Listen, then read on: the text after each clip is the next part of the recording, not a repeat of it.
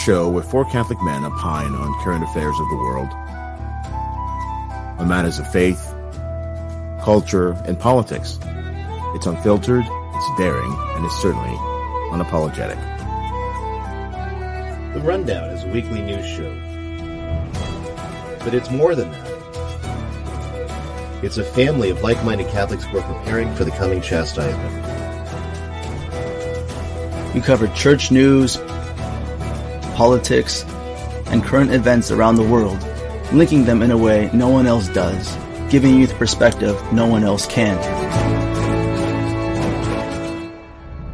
The Rundown is not meant for children because it informs and prepares parents, young adults, seminarians, even priests watch The Rundown to know about the most pressing and evolving threats to the Catholic faith today. Brought to you by Restoring the Faith Media. RestoringTheFaith.com. Good evening, happy First Friday, and happy Feast of the Most Precious Blood. Today is July 1st, Friday, 2022. This is the Rundown, your weekly news show, which dares to show you those stories that never make it past other people's editors. Tonight, after ignoring the historic Roe decision, Francis finally reacts. You won't believe what the alleged Bishop of Rome actually does. Plus, Roe fallout across the land, the usurper in chief desperately trying to blame Putin for the energy and inflation crisis which he caused. And tonight we'll try a slightly different format. So stand by for that. This is the rundown. Lord have mercy. From the sense of blind entitlement some people seem to have, Lord have mercy. Lord have mercy. From a blind judgmental attitude over other people's appearance or dress, Christ have mercy. Christ have mercy.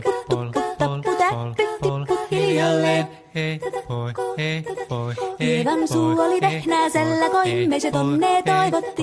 Pää oli märkänä jokaisella. For the times our sharp political divide blinded our call to care for each other, Christ have mercy. Christ have mercy. When people use loopholes to take advantage of disability benefits, Christ have mercy.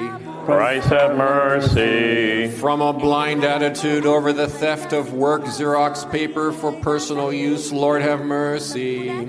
Lord have mercy. When we attempted to jump the line or skirt the rules to get a vaccine, Lord have mercy. Lord have mercy. From a lack of courtesy, especially for the elderly, Lord have mercy. Lord have mercy. From a lack of humility or lack of patience, Christ have mercy. Christ have mercy. From a temptation to cheat at golf tournaments by not reporting strokes or by a foot wedge, Christ have mercy. Christ have mercy. From a blind attitude during COVID of not wearing masks or hoarding toilet paper, Christ have mercy. Christ have mercy.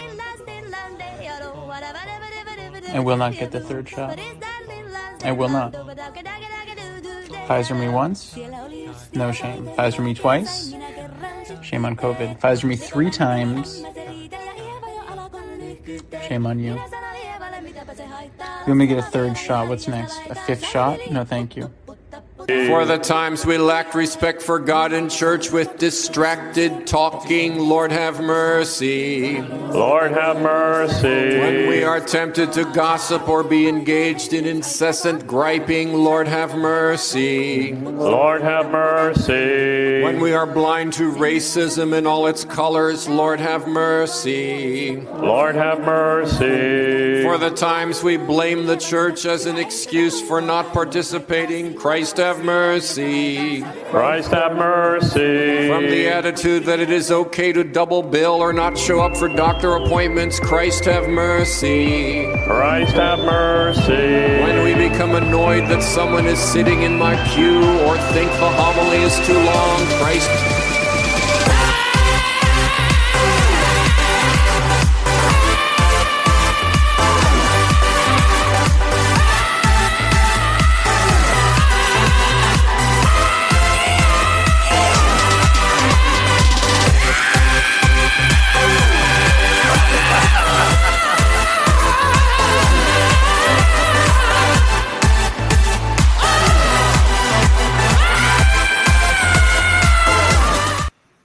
All right, two things. I don't know what religion that was that we just saw. I think they claim to be Catholic. And secondly, tonight we're shooting for 100 action packed minutes, so we're going to get right into it. Top story tonight. First up in the shoot, just because my mouse happens to be hovering over it, this is your Health Human Services Secretary, Deputy Secretary, telling you how important puberty blockers are. Gender affirming care is life saving, medically necessary, age appropriate, and a critical tool for healthcare providers. As a pediatrician, when it comes to making sure kids are healthy and happy, I know how important care that affirmed someone's true identity can be. True identity. Got to affirm it, Ryan. Otherwise, what happens? Otherwise, uh, you are a bigot, and uh, your social credit score will go down, and your bank account will be shut off, or something to that effect. I don't even know what anymore, but it's it's insanity all around. I mean, and of course, we have somebody who just 20 years ago they would have put in a rubber room, who was the head of HHS, telling us this is life saving. Um, all these and it's age appropriate unless you do what the pharmaceutical companies want to do to them. It's age appropriate, brother Martin. It's age appropriate. Identi- affirm someone's gender dysphoria, or else they're gonna acquire some sort of mental disorder. Uh, hello, they've already got one. it's like that the picture where there's like only two genders and all the others little symbols that they have now for all these other trans types. It's like all these are mental disorders. And this will be the last rundown on the YouTube, James. Let's not get canceled today. At least not yet. Starting off with a bang. All right. Uh, we have so much Biden to get to, so much of the fake Catholic usurper in chief to get to. Flashback to Biden talking to Clarence Thomas in 1990. What year was that? If I wanted to make my point known on Roe, why would I have complimented, for any reasons other than I stated, this splendid application of natural law by Lew Lehrman and Lehrman Hall of the Heritage Foundation, and then never again mention abortion? Is it that this man nine years ago thought, I want to get to the Supreme Court and I better not say anything? I mean, could he have been that, um, uh, uh, uh, how can I say it, optimistic about his future? It doesn't seem clear because he's very explicit about other things he says. He's very explicit when he talks about issues relating to affirmative action. He doesn't mince words when his speeches. He's very explicit about the Privileges and Immunity Clause. He doesn't mince words.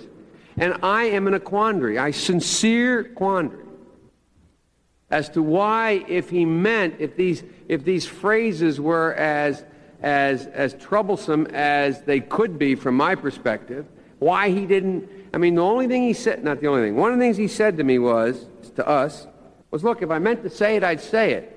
He said it other places. I don't know whether that is compelling, but at least it has me thinking. And I wondered, and I just, I got to yield now to my colleague. Here's Hillary Clinton on the same topic. Everyone's obsessed with Clarence Thomas right now. Justice Thomas has sort of floated that out there about contraceptive rights, Yes. contraception, and about same-sex marriages. But other justices have pushed back to say no, he's really sort of on his own with that. Well, don't he- believe that. Well, he may be on his own, but he's signaling, as he often did. You know, people. I went to law school with him. He's been a, a person of grievance for as long as I've known him. Resentment, grievance, anger, and he has signaled uh, in the past to lower courts, to state legislatures, to find cases, pass laws, get them up. I may not win the first, the second, or the third time, but we're going to keep at it. So you're saying people pay attention to Yes, this? the people he is speaking to, which are the, you know, right wing, very conservative judges and justices and state legislatures. And the thing that uh, is, well, there's so many things about it that are deeply distressing. One final uh, p- uh, political figure, public figure, talk about Clarence Thomas, then we'll do a quick around the horn on Thomas and then get back to Biden. Language warning. This is Lori Lightfoot, the mayor of Chicago. These are her unfiltered raw thoughts on Clarence Thomas. If you read Clarence Thomas' concurrence, he said, thank you, fuck Clarence Thomas. Fuck you, Clarence Thomas!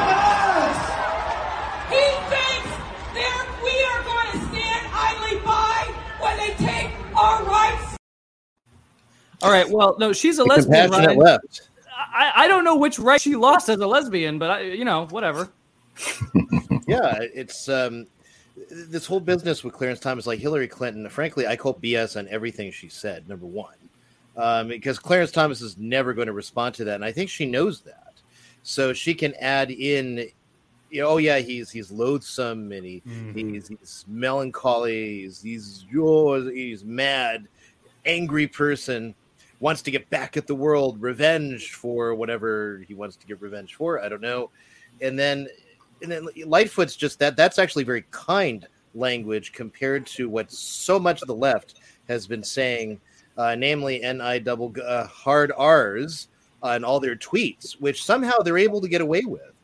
Uh, it's it's perfectly okay for the left to use the N N bomb as much as they want with impunity uh, to talk about Clarence Thomas. I know why that's happening, Ryan. I know why that's happening because the man that the right all thought was going to save Twitter is busy. I'm gonna send into outer space to find another race. All right, so you can get you can get away with the hard R on Twitter, James the Lesser. If you're discussing a conservative like uh, Clarence Thomas, you can say F Clarence Thomas. Can you imagine if a sitting uh, major city uh, mayor were to say F Joe Biden? What would happen? Oh my goodness, they would call on the feds right away. They would uh, con- they would consider that some sort of uh, insurrection, right? We've seen things like this before. Uh, Justice Thomas is not somebody who is easily bent, you know. So of course, uh, they, the, you know, all the vitriol is coming out. This is what they tell us is not okay on Monday, and then on Tuesday they're doing the same exact thing. You know, it's laughable, but in a sense, you know, it just kind of shows us the degeneracy of uh you know the, the morals of the left you know they, they don't have any morals left because they they tell us this is wrong and then they turn around and they just go ahead and do it with impunity you know I, look at uh something like this for instance uh uncle uncle tom right they're right Yeah. they're, they're, they're uh with so much uh, uh derision you know and uh that's absolutely you know, on par with actually worse than uh, what their predecessors uh, have have done. I mean, this 2022 uh, uh, vitriolic uh, uh, Twitter is out of hand, you know, and uh, Justice Thomas is getting the brunt of it. The vitriol against Clarence Thomas, uh, brother Martin, you're brown. He's brown. Uh, Gorsuch isn't brown. Barrett isn't brown. Alito isn't brown. They get a pass, I guess, from uh, from the left. But Clarence Thomas, he's out of hand. He's uppity. Well, he's also very Catholic. I think I remember hearing also that he went to seminary, uh, at least college seminary, for a little bit before he discerned out, and and obviously went to law school. But yeah, the vitriolic on, on Twitter doesn't it doesn't make sense. I mean, you can you can call him, uh, you know, the the, the, the N word or whatever, um, which insults a, a person's intellect, but you can use the the F word. You know, not not the four letter F word, but the other one. There, I had a friend who referred to a Father James Martin as a faggot, and he got suspended on Twitter. That that that doesn't get a pass. Um, but referring to a black man as an N word, and that, that gets passes these days. It's it's obviously very very much one sided. And, and What are you gay? Sorry, I had to do it. but that's that, that's kind of what we're up against too. I know you. In, in many situations, you know, the, the bad guys get to set the rules. The bad guys get to set the rules, and, and oftentimes the good guys get to find themselves having to struggle to to stand on their own two feet, fighting against against the the bad guys and the rules that they set. You know, the bad guys usually uh, determine the time and the place of, of a violent act and all that kind of stuff, and those good guys are having having to think about laws and uh, what we can do and what we can't do um, within a situation in, in, that we're being attacked in. So um, that's kind of, I mean, it's as the Lord said, you have to be wise as a serpent and prudent as a dove um, in order to, to fight these to fight these things. I know I said I would go back to fake Catholic usurper in chief Joe Biden, but I can't help myself. The, the Kamala cackle is just one of my favorite things in politics. And you know, for for those of us uh, of faith, I think that we we agree, many of us, that there's nothing about this issue that will require anyone to abandon their faith or change their faith. In a bombshell report, Kamala Harris now admits that she is a woman born of a woman who's the granddaughter of a woman.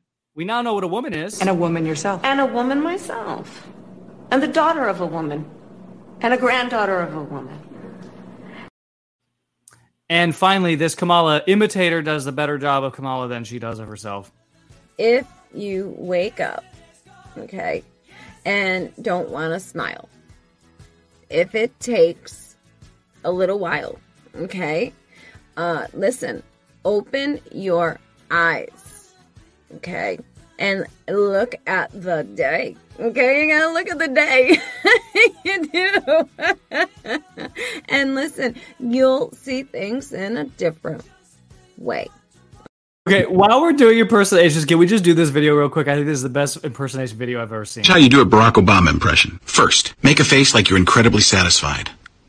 Second, talk uh, slow at uh, the beginning and speed up at the end. Third, use the phrase, let me be clear, keeping your voice in the back of your throat. Fourth, uh, remember that uh, Barack Obama has a law degree, so he has the uh, ability to uh, say something without really saying anything. But not unlike a Jedi, it will motivate you. Now put it all together. Mr. President, was that situation a failure? Let me be clear. I don't see it as a failure. I just see it as a uh, semi-permanent lack of success. Here's how you do a George W. Bush impression. First, make a face like you're looking directly into the sun. Second, get rid of most of the bass in your voice and add a little Texas. You're talking up here in your throat, you know? Third, get a little confused from time to time. What was I saying? And fourth, pretend like you heard a really dirty joke before you started talking and don't want anybody to know. Here's how you do a Donald Trump impression. First, make a face like you're looking into an aquarium and mimicking the fish.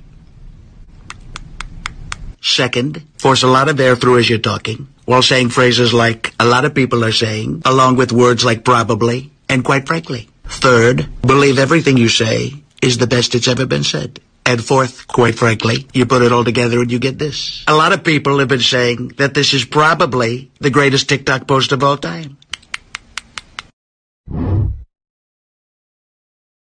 All right, he didn't do Biden, but here's Biden doing Biden. Our inflation rates are lower than other nations in the world. Well, what? I'm sorry. Say that again. Our inflation rates are lower than other nations in the world. Do you get a consolation prize, Ryan, for having lower inflation rates than Zimbabwe? uh, yeah, no, and on top of that, that's actually false. Um, there's several countries with lower rates than we have now, but it's it it, it reminds me of. Do anyone remember last year Biden was going on about? Uh, I saved you 16 cents on, on your Fourth of July dinner. You ought to be happy. You ought to be proud. I'm gonna get an ice cream. Um, th- that was last year. This year, you know, you're not a word about that, of course. Um, and it was nonsense last year too. It was actually found to be more expensive last year, but and facts don't matter. Yeah, facts are facts are uh, impediments. Uh, James, we have we have lower inflation than some countries on planet Earth right now. Is that a win? That's a huge loss. You know, why are we even comparing ourselves? We're supposed to be the greatest nation on earth. So they tell us, you know, we're supposed to be, you know, cryptically Catholic. So they tell us, right? You know, but yet we're we're celebrating uh, you know, being a few decimal points better than other countries. Uh, it's a huge loss. Quite embarrassing, actually. And Where's I wonder your how skateboard? Do you have a skateboard? do I have a skateboard? No, I don't have a skateboard. Okay, brother, I know that you're fundraising for your monastery. I know that you got a lot going on. What I am proposing to you is the inflation proof house. This is the 2022 Biden's America. This is how you're going to build a house in this country that is impervious to Bidenomics.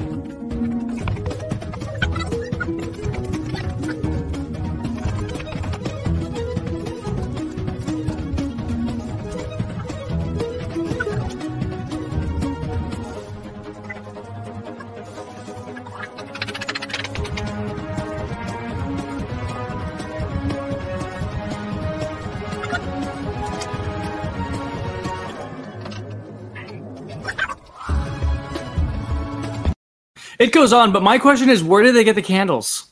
They didn't make the candles. That's pretty good. That's pretty exciting. I mean, yeah, it kind of makes you wonder why the world is in poverty if it just takes two men digging in the sand. that is the most incredible building material I've ever seen, though. Yeah. I'm gonna give it a, give it a shot. Uh, unfortunately, there's too many like pipes and pipes and electricity wires going underneath uh, our land here. But oh man, you know if if President if President Biden's is that his name? Uh, if his if his words have not aged well in recent days, consider his uh, verbiage on the filibuster, the Senate filibuster, which he now opposes, although he defended in 2005. And we should make no mistake. This nuclear option is ultimately an example of the arrogance of power. It is a fundamental power grab by the majority party.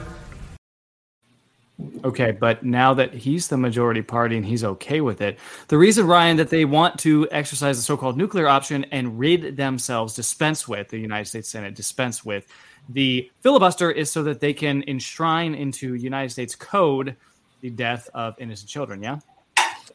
That's exactly it and part of the in the past it's always been wait wait wait we can't get rid of the filibuster because when we're the minority party we can't you know we need to make sure we can use that when we have to um, and, and that of course they did that during the bush years as well with uh, judges and so many things so here i it's again there's no other point to it except saying well we can't get our way so we're going to ramrod this through because we're going to get our way anyway I mean, which is what they do whenever you know anything happens. They don't get their way. They just whine and scream and cry about it. Yeah. Uh, which is the psychology of the left, brother Martin. You whine and scream and cry whenever anybody does anything you don't like, and they attack you and they try to cancel you. It's called cancel culture, and people on the right do it too. They're they're closet leftists. It's because it's convenient. It's it's it's emotion based. It's it's the easiest way out. Uh, this cancel culture because one, you don't have to be logical, um, because the left, as I said before, on the road now, they don't even believe in logic anymore, which is why it's hard for us to talk to them and and convince them of our position. Is because we don't even have the same presence. We don't have the same uh, view of reality anymore, and, and so there's nothing common that both of us could even uh, start with. And so for them, it's just about cleaning, uh, complaining because in one sense, it's a warning before there's violence. I mean, every every kid will, will cry before he throws a temper temper tantrum and then starts to hit you. Well, that's exactly what the left is doing. They'll cry and complain and all that kind of stuff before they start throwing punches. Um, start they start throwing um, what's it called Molotov cocktails through the business windows, all that kind of stuff to set things on fire. Um, that's that's that's their modus operandi. That's the way they do things. And unfortunately, the laws uh, they work again against us. Like I was just saying, is, is the bad people set the agenda, they set the time, and place, circumstances, all that kind of stuff. And here we are, the good guys, so to speak, uh, trying to figure out how we can adequately respond without getting ourselves in trouble. And so, unfor- unfortunately, we're kind of flat-footed in this situation. All right, James, unsatisfied with the fact that uh, Americans may not be convinced by the argument that at least our inflation is lower than Venezuela's, President Biden now has taken the tactic of scaring the heck out of people uh, by just making stuff up. The sovereign nation question, and uh, but there's going to be a lot more that's going to come through. I mean, I, uh, I I think people are going to be shocked when the first state, the first state that tries to arrest a woman for crossing a state line to get uh, health services, uh, and they're, they're, I don't I don't I don't think people believe that's going to happen. No, people don't believe that's going to happen because it's not going to happen. that's not how this works. You know, if I were today to go to places in, Cal- in California or uh, Colorado, not that I would, but anybody could cross the state line to go procure, uh, you know, drugs or whatever, and that's perfectly uh, legal. You know, so I don't know what Biden is talking about and how he's making that leap into the idea that if you cross the state line to get something that was legal in, in your state of residence, that uh, you would be under arrest. This is absolutely uh, moronic thinking. I, I'm surprised that he's a lawyer. This is amazing. you know, ever since Rittenhouse, raw milk. Ever since Rittenhouse, Ryan, I never knew that, that that when I would cross a state line, which I do quite frequently, either on air or over ground, that it was such a solemn act, that it was something to be spoken of in hushed tones of reverence. I didn't know I needed to get my passport stamped. But when Rittenhouse crossed state lines, that was something. And now when these women cross state lines, are we going back to federalism? If only we were but like so many other things it, it, only matters when it supports their narrative because the, the fundamental disconnect from reality which is liberalism which is wokeism is that whatever we do because we're on the side of uh, checks notes what's this week? Human rights therefore we could do whatever we want. And it it's absolutely okay if we do these things. But um, when if they do the exact same thing because they're evil because you know, check notes. Um, um, they want women to die in coat hanger abortions, so therefore uh, they're always wrong. Yeah, and, and that's how it's always going to work because there's no rooting in any kind of principles. There's no rooting in what's right or wrong, even natural law. It's all about what furthers the cause and the revolution that is wokeism. And a lot of there's a fundamental level where a lot of this is actually embedded in the very heart and fabric of America and Americanism. All right, where you look at the fact that our, our very founding, where you know people are screaming no taxation without representation, and yet they take on heavier taxes than they ever paid to Great Britain, in order it, and never went back to the levels of pre-revolution. By the way, in order to fight a war of taxation without representation. Or as Samuel Johnson said, the the, the person crying the loudest for freedom is their, the, the slave driving Yankee, right? Even in the beginning, you you still still see a lot of this type of thing. It's just in a different order and organization than it is now. These people are these coastal elites. They despise quote unquote flyover America. They despise the middle of America. They say it out loud with impunity now. Well, to me, it's like the problem is that middle stuff.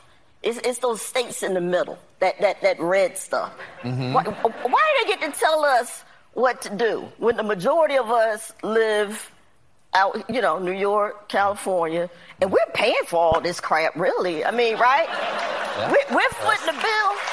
Well, that's that's the union. It, it's yeah. supposed to be representative democracy, but it turns out to be minority rule right now. Right, right. But if we fit in the bill, you know, and and and like California, if it were a country, be what the like the fifth largest yeah. fourth, fifth largest economy. So if, you know, if I'm fitting the bill, know your position. You know what I'm saying? you, know, you know, for real. Like, look, if I say, hey, let's go out to dinner, you don't get to pick the restaurant. Just shut up and eat.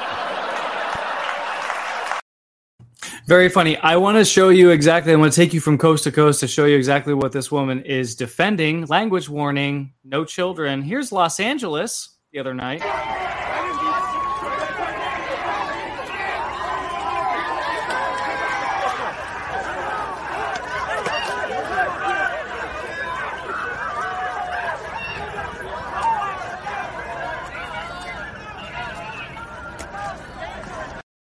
And I'm sure she's very fond of Chicagoland.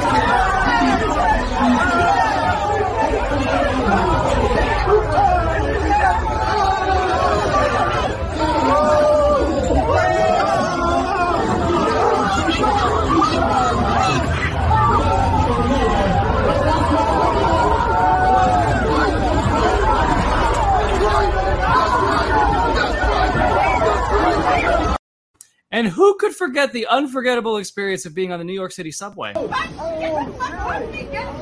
my fucking bag. What is wrong with you? What the fuck? What the fuck are you? Get the fuck off of me. What are you doing? Get off of me.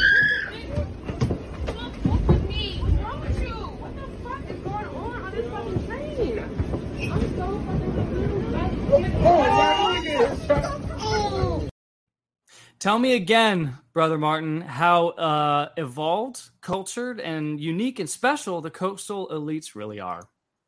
Get out of the cities. Get out of the cities. They destroy everything, absolutely everything, from the industrial revolution and onwards. Um, this is kind of what G.K. Chesterton was, was was saying whenever he talked about the the Civil War. Um, I can't I can't remember the exact words, but he was talking about the, the slavery in the South versus the slavery in the North, and the slavery in the South was on its way out, while the slavery in the North was on its way in. Um, but this is kind of what, what, what's happened is these these cities have sucked us in. um, and it's absolutely destroyed what it, what it is to be humane, what it is to be human. Um, everything is about economic growth and, and gaining stuff, artificial desires, and so that's what a lot of these people are killing each other for is simply uh, artificial desires. Think that ultimately won't make them happy. Uh, while those in the in the in the in the red stuff in the middle of the country, I mean, they usually have farmlands. Uh, they have prioritized family, faith, God, all that kind of stuff. Um, they, they have they have a whole different set of priorities, whole different set of priorities. And though they might be fewer in number than the people that are crowded um, in cities, at least their, their their places of habitation don't look like San Francisco, where you have human fecal matter all over the streets. You know, so although you have more humans living together, you have better humans living elsewhere. James, we have a crime wave in the United States of America. Uh, it's unprecedented. We've never seen 30 or 40% increases in violent crime and murders in every major city in these United States. What the heck is happening right now? Yeah, there's a there's a wave of uh, you know uncertainty uh, in in this uh, well this year. We're approaching summer.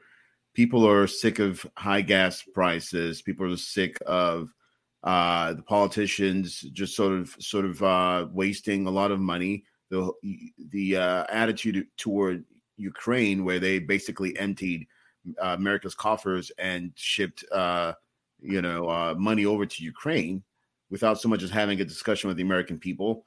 You know the the, the drive to go to war. You know, there's so much going on, and people are paying attention to this. You know, it's of course it's frustrating uh, but we can't discount also the, the fact that in, in summer, a lot of this violence uh, rises that are premeditated, caused by, sorry, uh, a lot of these uh, riots are caused by pre, what appears to be premeditated, uh, you know, situations. Um, and uh, it's just going to get worse. You know, if this is already July, right? You know, so this is kind of the time when things start to really, really heighten. People say things are better in other countries, like for example in Canada. But whatever happened to I Can't Breathe? This is Trudeau's Canada right now.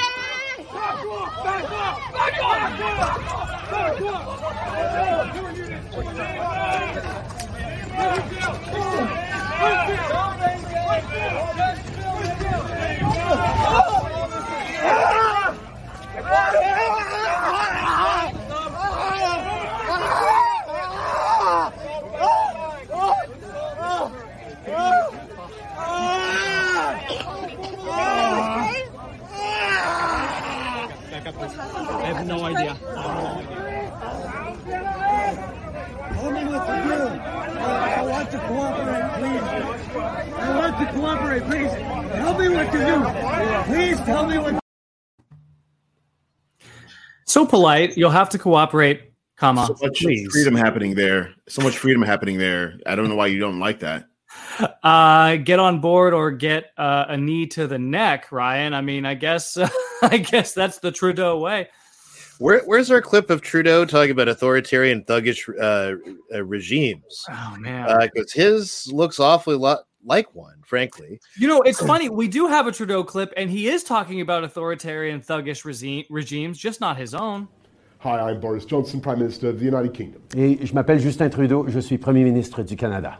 And we're here in the G7 in Germany, but there's one world leader who can't be here, sadly, and that's our friend and colleague Volodymyr Zelensky, President of Ukraine, who's been leading his people in their heroic fight against the unprovoked aggression of Vladimir Putin. And Zelensky's not just been standing up for Ukrainians as Ukrainians fight like heroes for their own land. They've been standing up for the principles and the values that bind us together as democracies, the rule of law, uh, the so- sovereignty, territorial integrity, des principes importants pour tout le monde dans le monde. And so here at the G7, we're showing more support for Ukraine, another half billion pounds worth of loans guarantees, making sure we together we sanction more Russian oligarchs associated uh, with Vladimir Putin, and also placing restrictions on Russian gold exports worth 13.5 billion pounds. Yeah, we're increasing sanctions, we're stepping up with financial support, economic support, and military support as well. Il faut s'assurer que les Ukrainiens continuent uh, de se battre pour défendre nos valeurs, pour défendre leur pays. And so our message to you, Volodymyr, and uh, to the people of Ukraine is we salute your, your fight. We believe it's wholly, wholly legitimate and essential uh, for our world. We support you and we will stay the cause. Slava Ukraine. Heroyam Slava. Guys, Good grief. on the on the rundown on the first of July, Friday, first Friday, feast of the most precious blood. We're going to break the news as to why Zelensky couldn't make it to the G7. And it's actually because he was having his second emergency meeting with United States actor Sean Penn. Hi. Hey, nice to meet you again. You're welcome.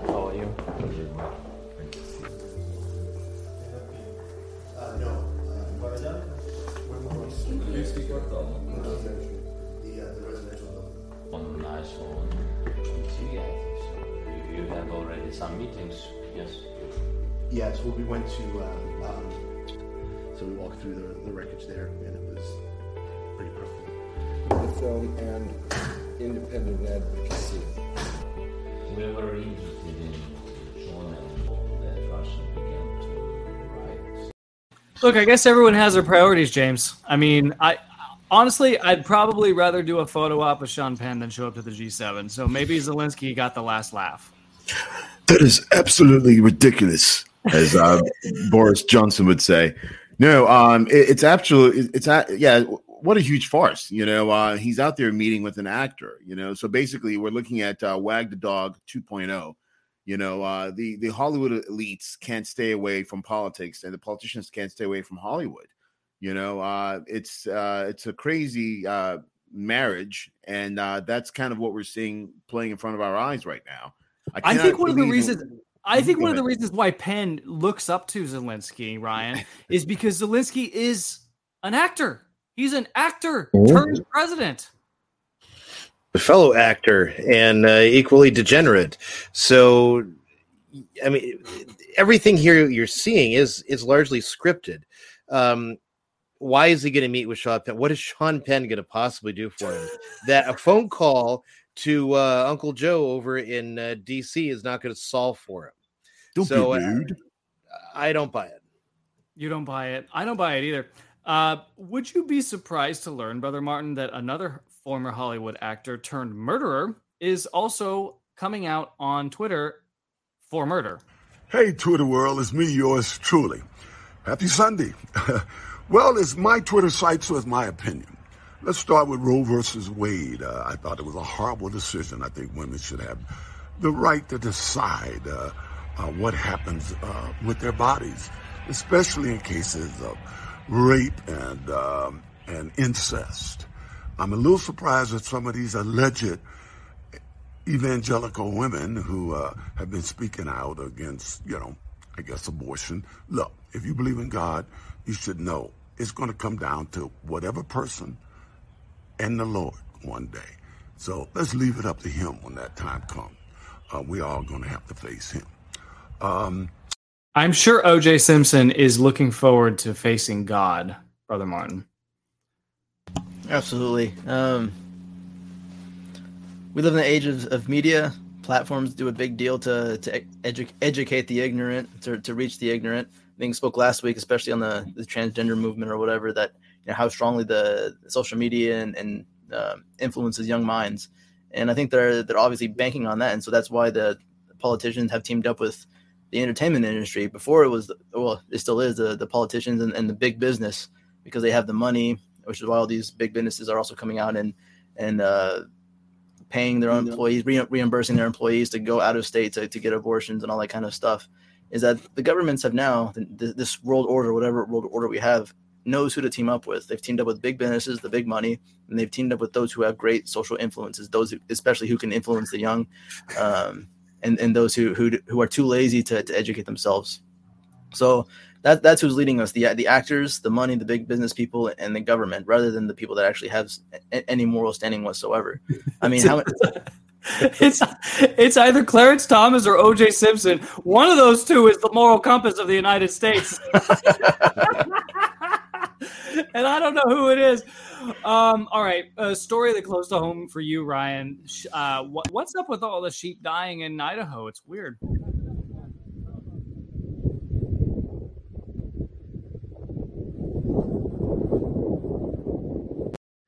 A couple weeks ago, we talked about the cattle in Texas. Uh, we have food shortages. We have food processing plants going down. Ryan, it's now happening at a uh, uh, at a reverenced state line near you. Well, apparently, I was researching that particular video. Apparently, that's not Idaho. Apparently, that is somewhere else, but I haven't been able to figure out where it's at yet. Um, but it really doesn't matter where it is. Uh, you know, again, what what what the heck? You know, why is that happening? And so we could come with various theories for it. And of course, if you uh, put enough alcohol into me, I'll get a, a, little bit crazier and a little bit crazier with my theories of uh, what what's causing that particularly. But at the same time, um, you know, why are they? It, it, irrespective of why it's happening, what it's doing is going to again contribute to supply line disruptions and all the build back better farm uh, farm to fork initiatives um, reset the table initiative you name it every single thing that that's come down from the elites that you know the fewer animals being produced for food the more you have to go back to your bill gates created uh, uh, bug meat or whatever yeah and it's happening around the world the dutch farmers are up in arms about it james uh, these folks have been told that they're not allowed to grow food or raise animals because, uh, well, the Netherlands is seeking to a 30% reduction in nitrogen. So, sorry, you're non essential now.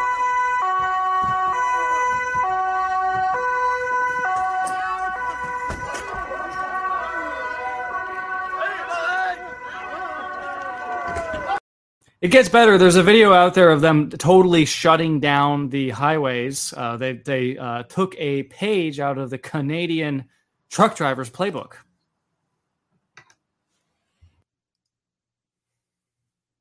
Muted.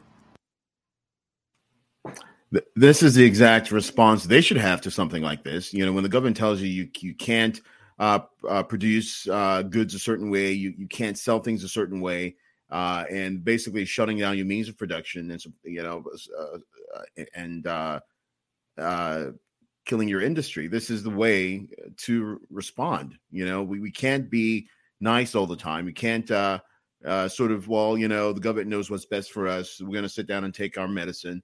And if that's what the Dutch are doing, then you know they must be really, really upset.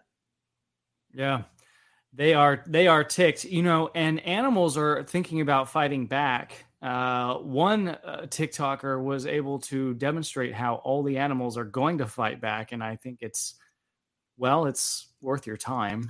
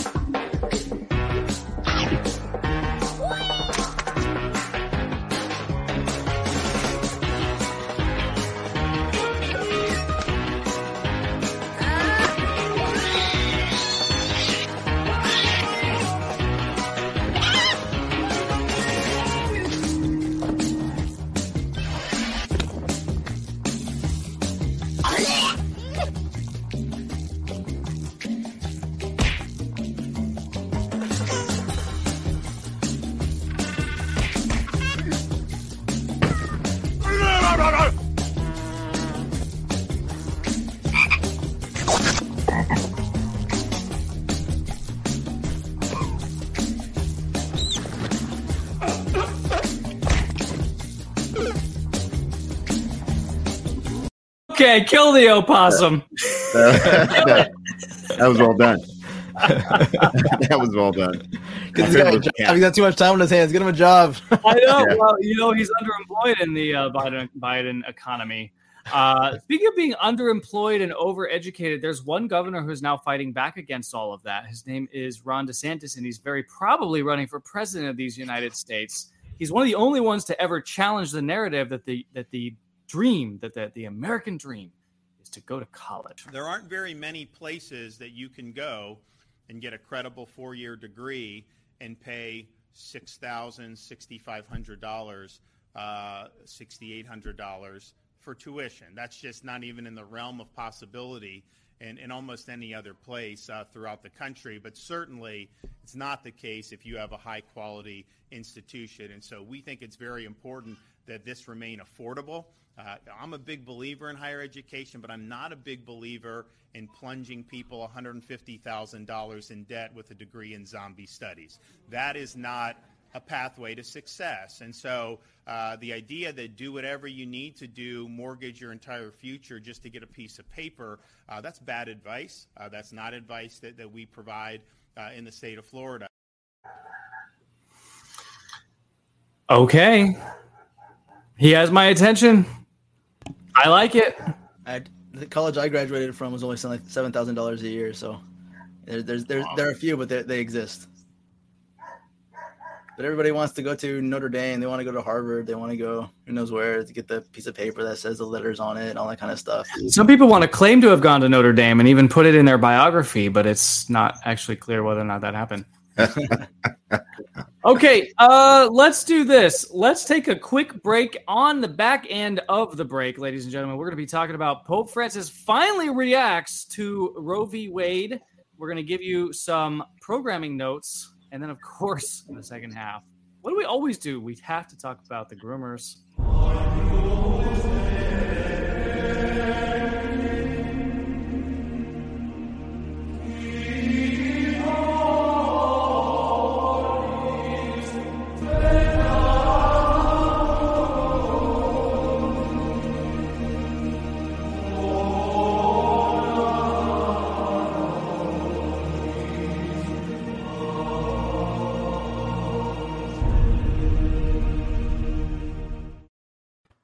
I want to make a quick uh, correction to something that I said on one of my videos, I think on RTF, perhaps with my bishop, uh, with my uh, interview of Bishop Schneider.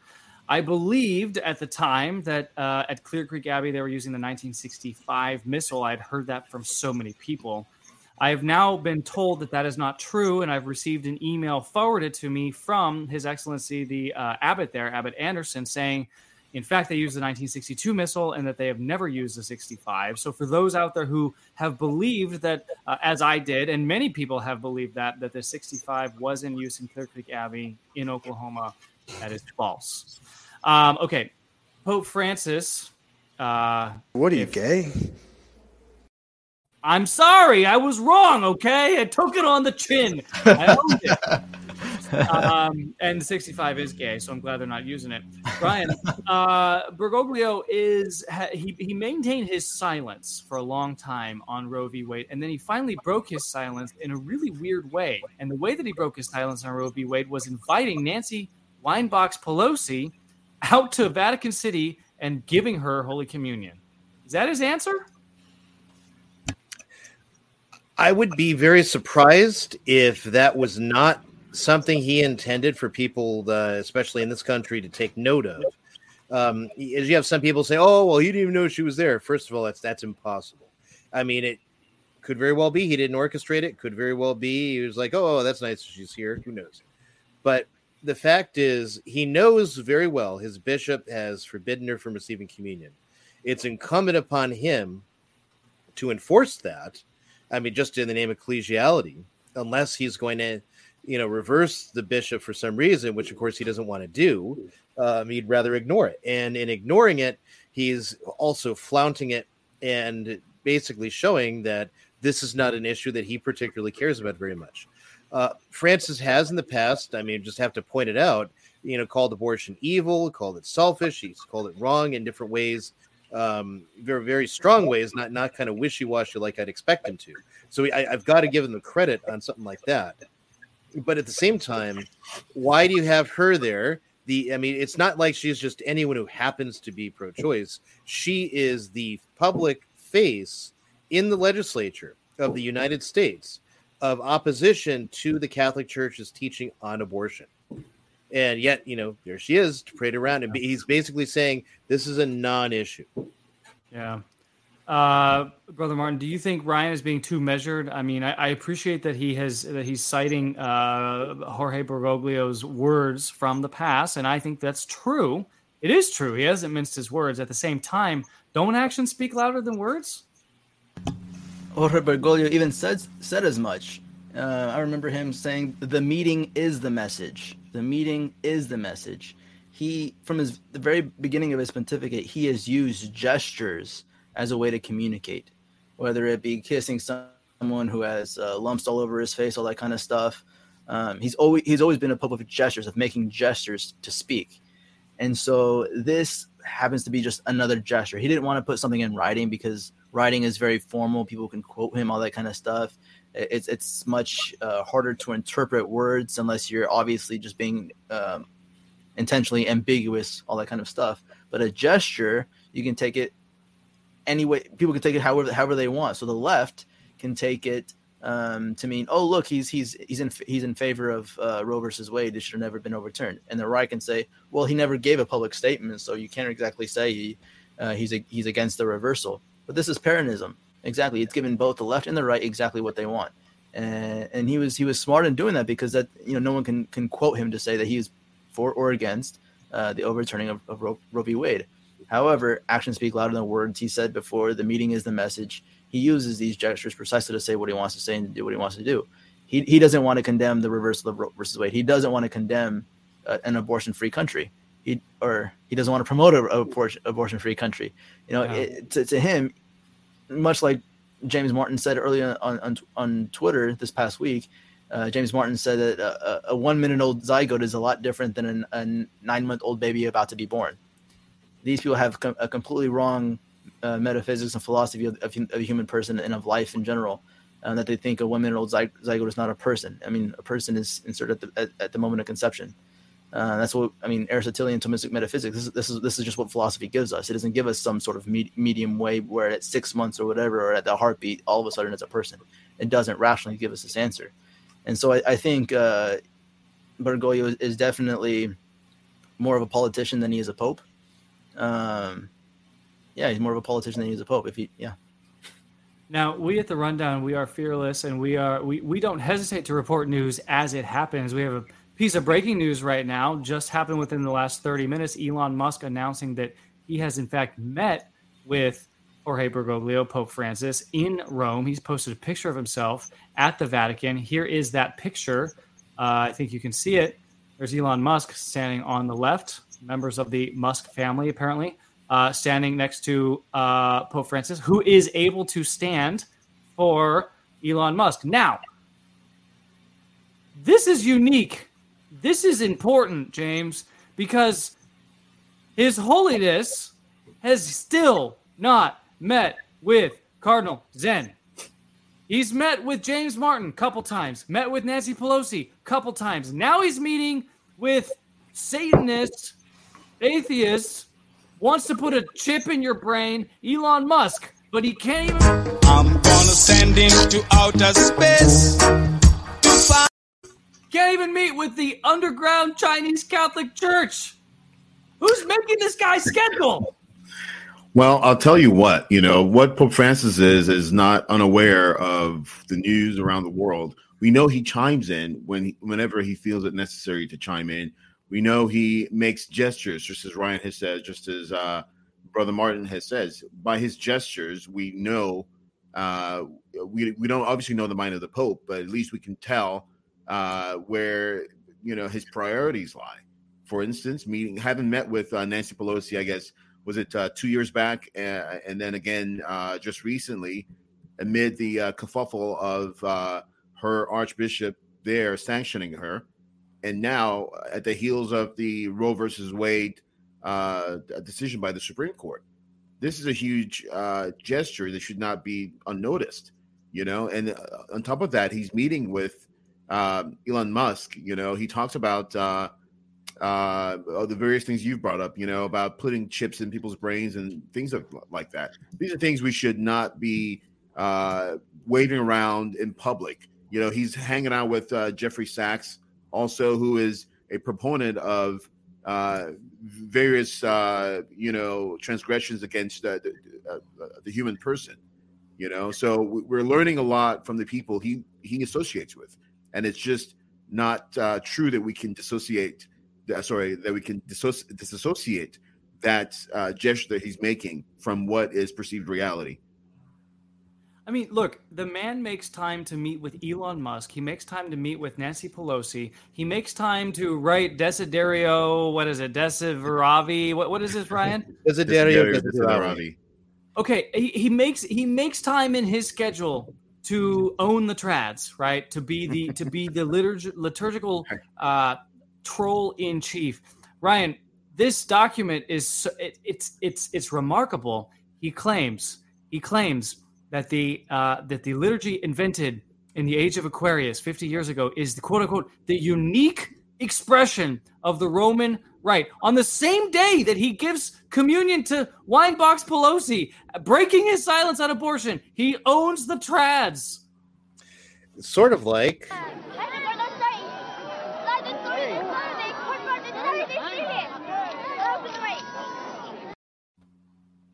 so yeah, so the document itself, released on the feast of Saint Peter and Paul, uh, Desiderio Desideravi. It's a uh, with, with, desire have I desired. It's from Luke um, twenty three, unless I'm mistaken, 22. or where yeah. twenty two, uh, where he's going to, uh, you know, Christ is announcing to the apostles, "I want to eat the Pasch with you." Obviously, redolent of the Last Supper, the first Mass, etc., etc. And this is really uh, the document itself is a lot of blah. I finally finished it. It's a lot of Vatican II, you know, again, rah, rah, rah. It's all so great. But there's a couple of things that I think are interesting. So you might have seen Dr. Kwanziev's, I'm sorry, Dr. K. I can't say your name. Dr. K's article in um, in one Peter five, and there's a lot of other people. New liturgical movement also had a bit on it, where they're they're honing in on the fact that the Novus Ordo, as it's produced by the Concilium, by Bugnini's Concilium, is not how it actually violates principles from Sacrosanctum Concilium and how it violates this and that from Vatican II, how the, the, liturgical reform envisioned at Vatican II is not what the Concilium gave us in 1970.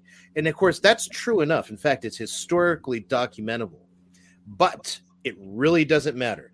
And when you look at uh, the way, I actually I think Francis, you know, or at least Roche or whoever actually wrote this document, anticipated arguments like that, and so they decided to get around with, with just again reasserting um, kind of the Vatican II program, that is the spirit of Vatican II programs. Here we go. This is the phrase, the one everyone's been talking about. Uh, the non-acceptance of, of the liturgical reform as also a superficial understanding of it, distracts us from the obligation of finding responses to the question that I come back to repeating. How can we grow in our capacity to live in the full liturgical action, et cetera, et cetera? Let's get a little bit earlier. Um, so this little bit, the um, this kind of this is more like the the whole philosophy and idea of uh, Custodes, uh, which I affectionately call jailers of the tradition is in this particular paragraph. In this letter, I cannot dwell with you on the richness of the passage's various expressions. He's talking about Vatican II, it's just quoted above, which I recommend to your own meditation.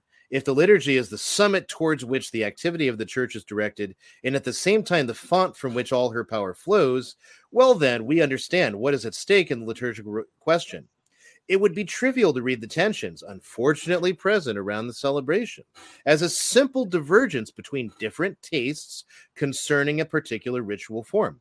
The problematic is primarily ecclesiological. I do not see how it is possible to say that one recognizes the validity of the council, though it amazes me that a Catholic might presume to do so, uh, not to do so, and at the same time not accept the liturgical reform, born out of Sacrosanctum Concilium, a document that expresses the reality of the liturgy intimately joined to the vision of the church, so admirably described in Lumen Gentium, et cetera, et cetera. So, you know, so he's putting out again, and then again his quote from uh, Traditionis Custodes. So the the import of this passage right here, I think, you know, a lot of people have missed it, trying to go back and show, well, look, this is demonstrable from all these people who were at the ground there, Louis Bouyer, Alphonse Stickler, even Bugnini himself, right, in, in all their documents relating to the even contemporaneously, that this was not what the people wanted at Vatican II. This is what a very small segment of of uh, radicals who were in position to write these documents wanted and, and that's demonstrably true but it really doesn't matter. And francis is demonstrating uh, the truth of what's in father Cekada's book the work of human hands. Again irrespective of whether you're said of a sedevacantist or agree with father Cekada, his book was was separate from all that which is that you can have your father retro who says the novus ordo with all the most traditional options possible but at the end of the day it's the father Billy Bob who has wears no vestments or is just in, in ridiculous garb, who's free and, and, makes it up as he goes along. He's the one who's getting it right. He's the one who is imbibing that actual spirit of what the new liturgy and the liturgical reform is all about. And he lays it out here. It is the problematic is primarily ecclesiological. And mm-hmm. it, it, that is it's a, it much like Roche had said earlier, although I can't find that quote right now, but but it is like a new church in a new theology. That and that's why you have a new liturgy. And this is really laying it down. So everyone who's focusing on how the you know the, the conciliar documents and what they laid down in Vatican II differ mm. from you know what they actually produced even though it's, I mean, in terms of documenting the facts, they're exactly right. They're missing the point. Francis has already seen there, at least Roche and whoever is advising the Pope, they've already seen that objection and they're moving around it just by asserting this is by the guidance of the Spirit, Spirit of the Council, they, they probably mean the Holy Spirit uh, or whatever. Uh, this is what we've got because this is what God willed us to have, and everyone needs to accept it. And he says in the beginning, this is not a question of preferences. So if your attitude is like, well, yeah, the Novus Ordo, it's just fine and dandy, but I prefer the the traditional rites. There's no room for you in Francis's church because this is the unico again that Italian word that they keep mistranslating into English, the sole expression of the Roman rite. That's what they want. That's what yeah. they're trying to get to. Yeah. Um, and and this this uh, narrative, James, that we keep getting told, uh, we we were recently told in a really nice 4K high production value, beautiful music, uh, YouTube videos not on YouTube anymore, but we were told this idea that well, just a, a couple radicals took over the council, you know, because that just happens sometimes when the Holy Ghost is in charge. Uh, but you know, and then and then the result was a surprise to everybody. James, the same bishops who were there before were there after. They were there implementing it. It's not like they all died. You know, I, have made here's the situation. I've uh, talked about this over the years, and I keep talking about it. You know, before the council was was called, there was already widespread talk among uh, priests and even bishops. There were, uh, you know, what do you call little uh, flyers sent out to uh, or polls or something of the nature to gather information from priests. There were already uh, priests talking about, you know, it would be nice to not have to say so many prayers during the day. You know, it'd be nice to to, to have not to do too much uh, uh, penance anymore. You know, so they were already, uh, uh, you know, sending in their thoughts of, you know, what the council would be about. You know, this future uh, uh, council. I guess the council was announced in 50, 59 I, or maybe uh yeah so, so, sometime around that time. So they were already talking about all of this you know? So the, the people who were telling us well you know this is not what the council desired you know they're way out of their depth at least if they don't if they didn't really know that's what the situation was. But the writing was already on the wall when they started to uh ask for feedback from people that they were yeah. going to be serving you know? Yeah. so i don't i don't buy this. This was the very intent of Vatican II uh, was to create some sort of confusion so that uh, people could, you know, effectively do whatever they they pleased, and then gathering, you know, well, you know, this is kind of what everyone's generally doing now, so I guess we don't have to rule against this. You know, there's been a sort of ta- tacit approval by not doing anything at all, you know, and so now we're allowed to receive Holy Communion on the hand. We're allowed to have altar girls.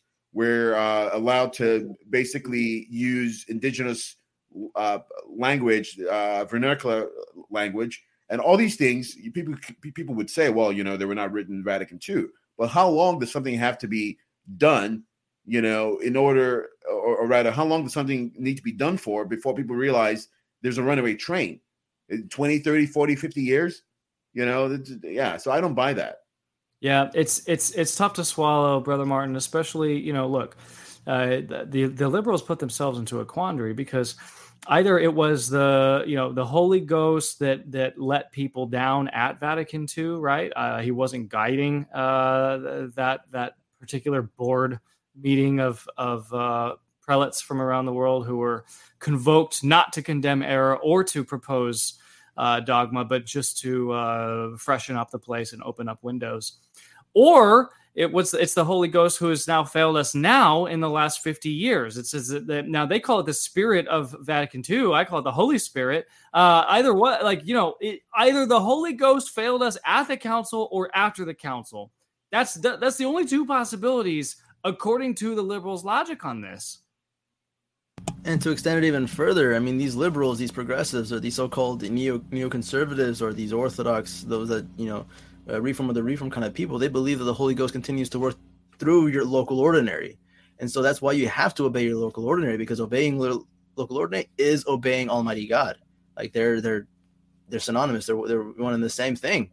And so if, if the local ordinary says you can't celebrate Ad Orientem, by golly, you can't celebrate Ad Orientem. Or if he says you can't celebrate the traditional Latin Mass, you can't celebrate the traditional Latin Mass. It's the same exact thing. The, the, this principle where they mistake the Holy Ghost for the institution itself.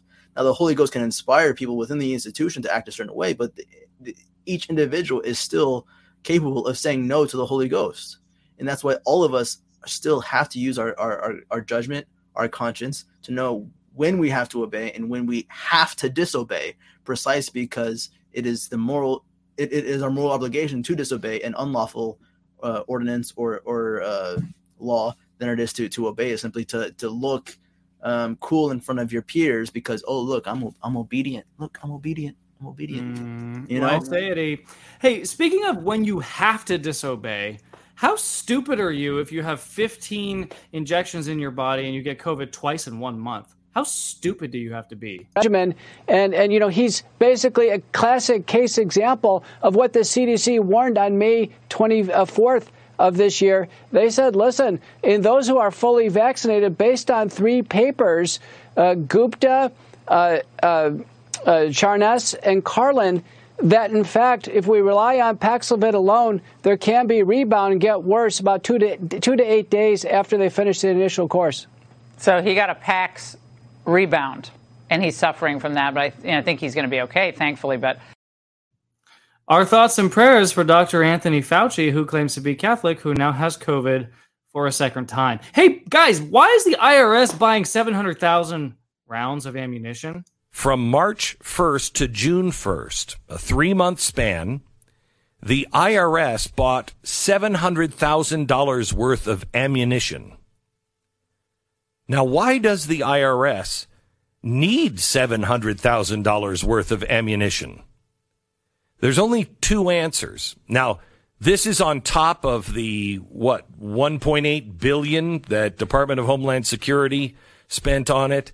Uh, there's several agencies that are buying up ammunition now. There's two explanations. One is more nefarious than the other. Well, yes, one is more nefarious than the other. One is they just have plans on arming everybody in every agency, and you will do exactly what they say, or they'll shoot. That's the most nefarious. The second is probably the most likely, although I wouldn't lay my, any of my money down on it. It's probably more risky than the stock market. The more likely of the two, I think, is that this is just another way to stop guns from being on the streets. They are going to use every lever they can. If the United States government is buying up all the ammunition, that only drives the cost of ammunition up and only. I don't buy his second explanation, Ryan, because A, $700,000 worth of ammunition is not going to affect at all at all the uh, the either the the regional, the national, or the global market for ammunition prices. Okay, that's that's a drop in the bucket compared to how much is spent annually, quarterly, monthly, weekly on ammunition. Mm-hmm. Much more likely, in my mind, to be the first part of what he said. Right. Uh, every it seems like every federal agency now has a SWAT team, has a militarized police force of some sort, and uh, I would not be surprised to, to to see more federal action taking place in, in different. Just each department is just controlling where the Ministry of Love, L U V, love, where that's going to come down, and so the um you know all, all these departments i mean they don't need swat teams. We already have federal police. We already have the you know the various uh organizations that can be employed when the law would require it presumably if things were working correctly. So yeah i'm gonna say it's uh it's definitely going to be bad Uh, it, it's it, like you said it, it's i mean you know how much the department of defense spends on on ammunition alone uh, weapons, everything else. There's, I mean, I think it's about 85% of all ammunition production goes to the military and Oh, yeah. uh, the feds. And then out of that, to the police, uh, what's left to the police, and like a mere 7% for us. And still, we have collectively in this country millions and millions of rounds in civilian hands. You could take one battalion out for like a week long uh, live fire exercise and Oh, spend yeah. five million in ammunition just in a week. just in a week. couple- with- with People don't realize. guys.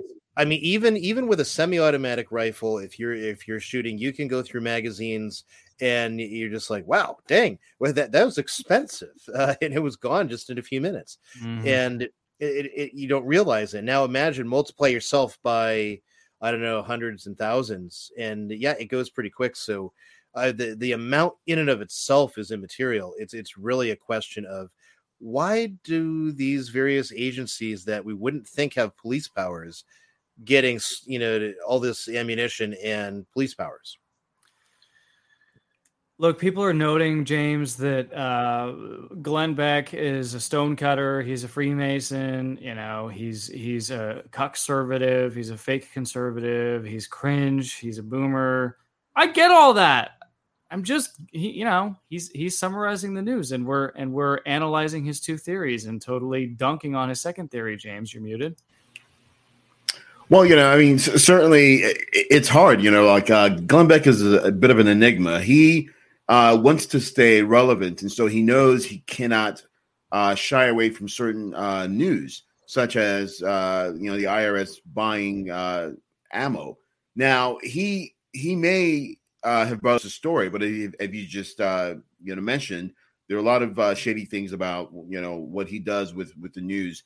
Um, I I don't think it's unlikely that the, that the IRS is you know planning to use uh, ammo against the citizens of the United States, but I also think it could be it could be both. It could be they're buying it for themselves, and B when, whenever you make a purchase in, in in general, that just makes it harder for us to you know go out there and buy ammo ourselves. You know, um, and I don't know if this is the true dollar amount of. Uh, I guess they were saying uh, um, five million rounds, but that's not a whole lot, as Ryan was just was just saying. But anyway, you, you take a little bit of a, you take a portion of the market away, you know, and uh, so supply, not necessarily inflation per se, but the supply of it, you know. I mean, I'm there's certain ammo I'm trying to get, I can't I can't find, you know. So it's a, it's at least a, uh, you know a little bit frustrating, you know. Not to say that it's gonna you know skyrocket uh, uh, price wise, but um, I I don't trust the IRS. I don't trust uh,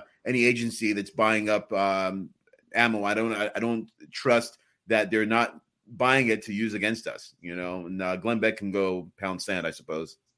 In our last segment, we took you uh, across the country in the major liberal strongholds, but we forgot to show you an average day in Philly. I wonder if any of these rounds that you're about to see captured on this ring uh, doorbell footage were purchased by your Internal Revenue Service.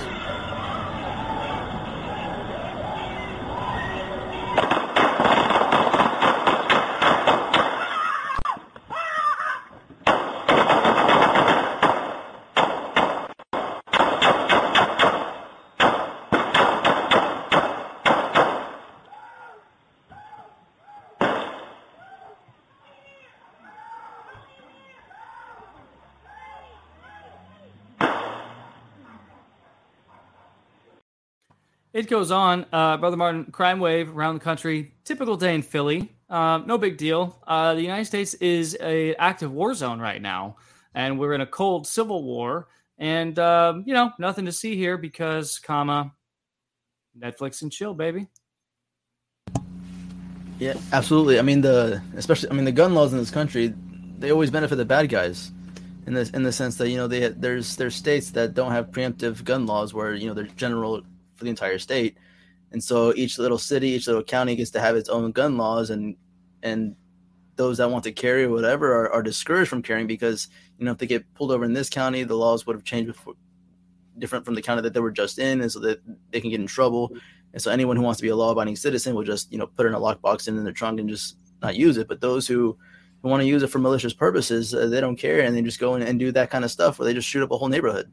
Uh, it, it's absolutely insane. The, the, the, laws in this country deter the law-abiding citizens, but they don't deter the unlawful abiding citizens, um, which, which, is which is completely in reverse. Um, but as I said earlier in the show, I mean the, the culture of the cities too. I mean, usually these these these gangs or whatever you want to call them, they're they're defending territory and they're defending territory against certain things. And so like I mean, drug dealers they have their own territory to just buy and sell all that kind of stuff that, they're drugs. And so when another gang who who makes their money off of drugs wants to make more money and, and tries to take over their territory, then you get these fights and people get in the crossfires, all that kind of stuff. It, it's very hard for I guess FBI and all that kind of stuff, uh, special units to to find out who these drug lords are and and and to and to stop this kind of stuff and, and all of it happens with the city so but all, also i mean even in politics we're, we're, we're promoting um, dr- drugs um, like like in, in colorado um, so it, it's very difficult. The, the laws in and of themselves they, they they don't help the situation. Um, and so each, each person i guess has to make make a, a sincere discernment for themselves where they want to live, and if they live in a situation like this, how, how do they want to respond to um, to these certain kind of situations to protect themselves justly.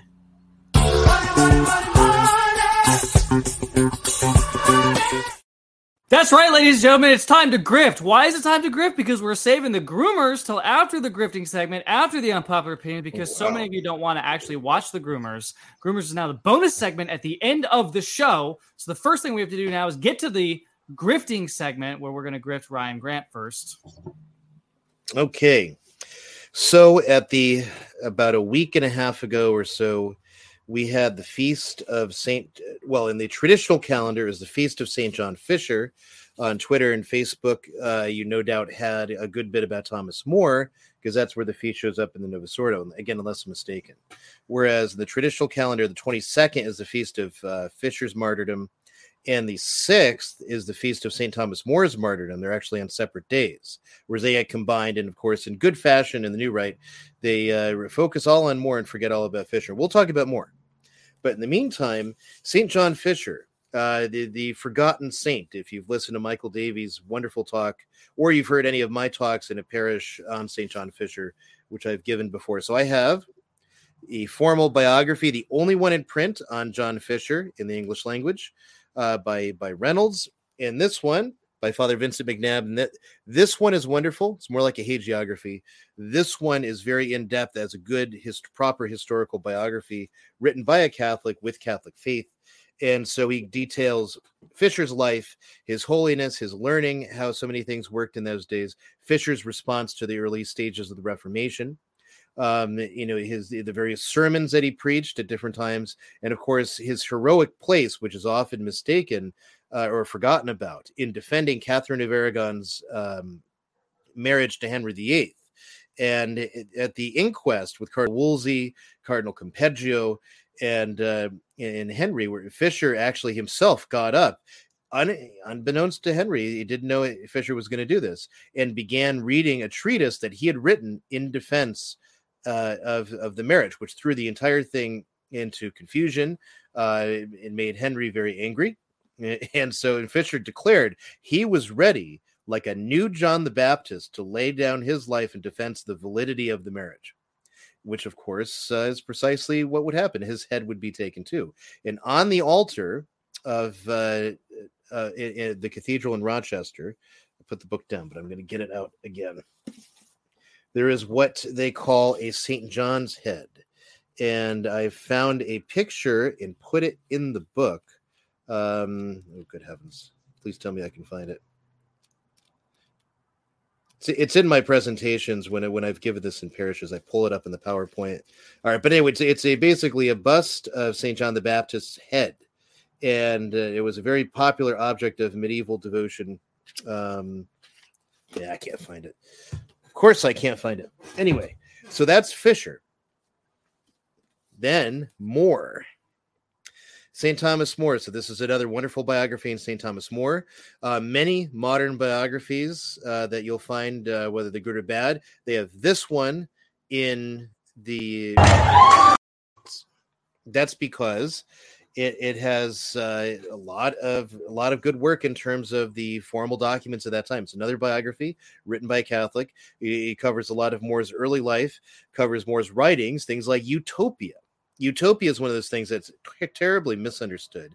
So it comes from a Greek word, which means nowhere, by the way, and it's a dialogue. It's a fictional dialogue. Now, now people are were confused about utopia even in those times. There was a priest who uh, read the book and immediately asked his bishop that they could get. Uh, you know, pre missionary priests sent out to Utopia in order to to uh, preach and baptize all the people there, right? And um, not not realizing that it was the whole book was a satire so More writes about these people who live on the island, the Greek name Nowhere. And on this island, um, you people have, you know, basically have gotten as far as a natural law paganism could possibly bring them. And they have this this almost communist type of government in terms of the the idea that communists try to present where you're going to get nobody owns possessions nobody wants money the urinals are made out of gold to show their contempt of gold and things like that and so this traveler Hythloday is uh, you know asking questions and examining their way of life and More inserts himself in the book as a critic this is not what More is putting forth as an ideal society he's rather in fact looking more to St. Augustine and if you go back to St. Augustine, City of God, uh, Augustine is showing how nowhere on this world is a perfect society. Nowhere on this world is even a great society. Uh, rather, you simply have the city of God in the city of man. And more, actually, with this way, this Renaissance satire um, you know, is examining the same thing. And, and the fact that, you know, this is nowhere because you don't find a perfect society on earth or and then you go back to his other great treatise, which is not often read, his treatise on Richard III, which he decided to shelve because it was a little too politically inconvenient, and eh, because it, it had too much discussion about the the nature of the monarchy. And in that book, of course, More shows again his his skepticism on even a good society on account of our fallen state in this world.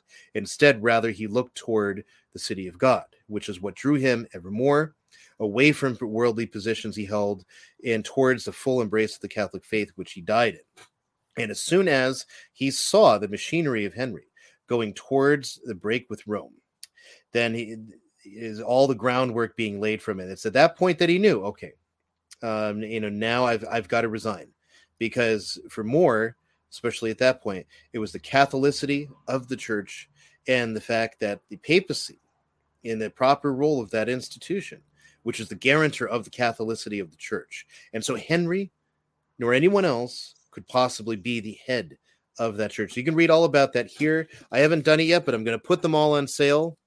Um, all of these three books, and um, I, I just got to get in the listings and put in the sale price. All right. Um, grifting this week. Money, money, money. Brother Mark. All right, there's three things I kind of want to address. One, as you guys have probably heard earlier on this week, there's a lot of companies out there that are uh, opting to reimburse their employees for going out of state to commit abortions, and one of those is PayPal. As many of you know, um, the Oblates of St. Augustine uses PayPal for donations on our website, all that kind of stuff. Obviously, when it comes to cooperation and evil, um, we can't exactly, when we use a company, control what they do with the money they spend afterwards. Um, but when someone basically announces well in advance um, that they're going to do something pretty pretty evil with, I mean, it, it could be that no PayPal empl- employee ever takes advantage of this. Um, but when when they're willing to do something evil, it kind of gives gives us pause and concern. I also understand that these. Um, thanks, thanks Mike. but uh, I lost my train of thought. Uh, it, it, it, it, gives us pause in, in, the, in the sense that uh, we want to avoid the, these kinds of evil when we can, but at the same time, um, other alternatives like sending checks and stuff to the mail, maybe people don't feel comfortable with that because anything can happen in the mail. I mean, especially around Christmas times, we all get boxes stolen through, through in the post offices or you know people's rents being stolen, you know money orders, all that kind of stuff. And so it, it's not necessarily a, a safe avenue. Um, and so I just want to put out there that I'm completely open to dismissing PayPal as, as a means of receiving donations. Um, if, if our benefactors believe, discern that um, the USPS or some other, you know, FedEx, UPS is a safer means um, and, and, a better means, um, more moral means to to donate, then um, than, than the use of, of PayPal because PayPal will be using you know the, what they make through those donations to to do some immoral thing. So I just I just would like all everybody to prayerfully consider their use of PayPal. We also use Stripe on our website, but then again, a Stripe as a secular corporation, they could you know we, we can decide to use them today and then tomorrow they they join PayPal and their in, in, you know immoral propaganda and stuff. So I just I just want to throw that out there that um any, anybody who, who wants to recon, reconsider using PayPal and instead send checks or money orders, all that kind of stuff, uh, to, to, to, please prayerfully consider uh, doing that so we can um, get rid get rid of the middleman who, who would use the money they make out of being the middleman for for immoral things. Brother Chewy, Brother Chewy, right now is with Father John. Father John is is not living right now with the with the Oblate of Saint Augustine. He's uh, very much a close friend, obviously, and, and he was my formator. He trained me in theology, all that kind of stuff. Um, Brother Troy is, is, is taking care of Father John in his illness right now. Father John definitely needs a, his his little buddy um, uh, hanging out with him. So Father, so Brother Chewy isn't isn't with me right now.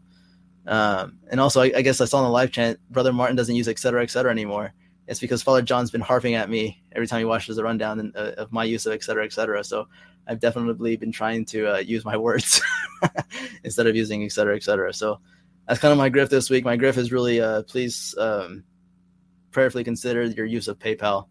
Uh, if you can donate through another means, whether by Stripe through our website, and it's just as convenient as PayPal, you can have your monthly donations, recurring monthly donations, all that kind of stuff through through Stripe as well, uh, or send check on, on money orders through this the address that's listed on our website, oblatesofsaintAugustine.com slash giving.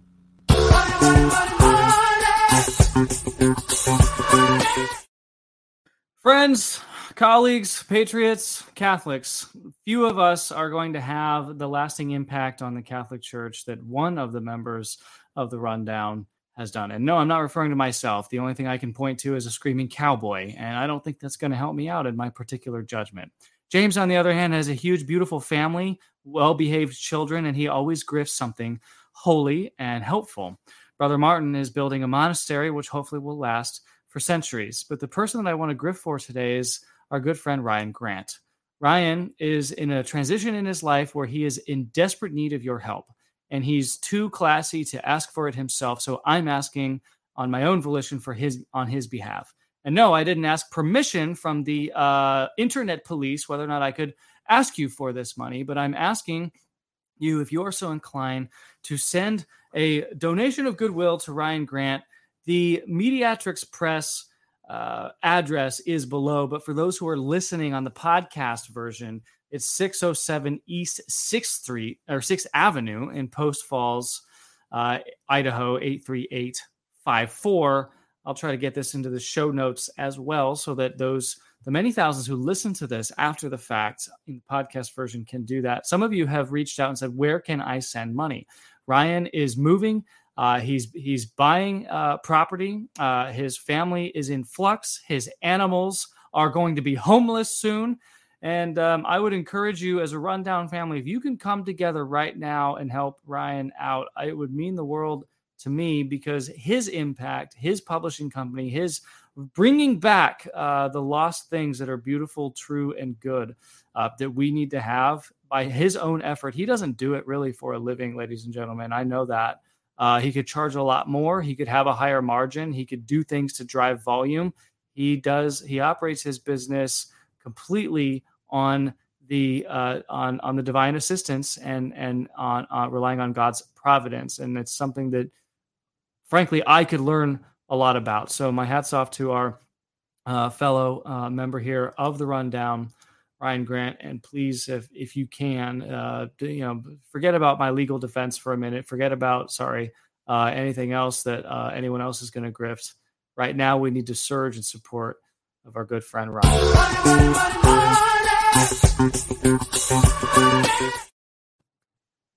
And James, I told you I was going to skip you, but I'm going to let you. I'm going to get let you get the last word in. All right. Well, uh, just something for this week. I know. I know. Um, uh, you guys might be interested in something like this. This is called The Reformation Divided. And as you can see, this is by uh, one of uh, England, I guess, uh, Ireland's uh, prolific authors, Eamon Duffy. Uh, he writes a lot. He's a historian uh, who graduated from uh, Cambridge. Uh, he writes a lot about uh, matters of uh, faith uh, from the perspective of T- Tudor England. And so this is a great book. Uh, basically, talks about. I mean, uh, if you're interested in uh, Thomas More, John Fisher, and the the saints who came afterwards, following the so-called Re- Reformation, more properly known as the Revolt, you'll you'll definitely enjoy uh, this book. In this book, you have stories of uh, the early life of, of, Thomas More and his humanist approach to wanting to reform the church per se before finally realizing uh, the the imminent tr- uh, threat was 1517 uh, uh, Luther and how that was getting a hold of England. And of course, we know ultimately how he lost uh, you know, in all appearances, lost lost a battle by losing his head.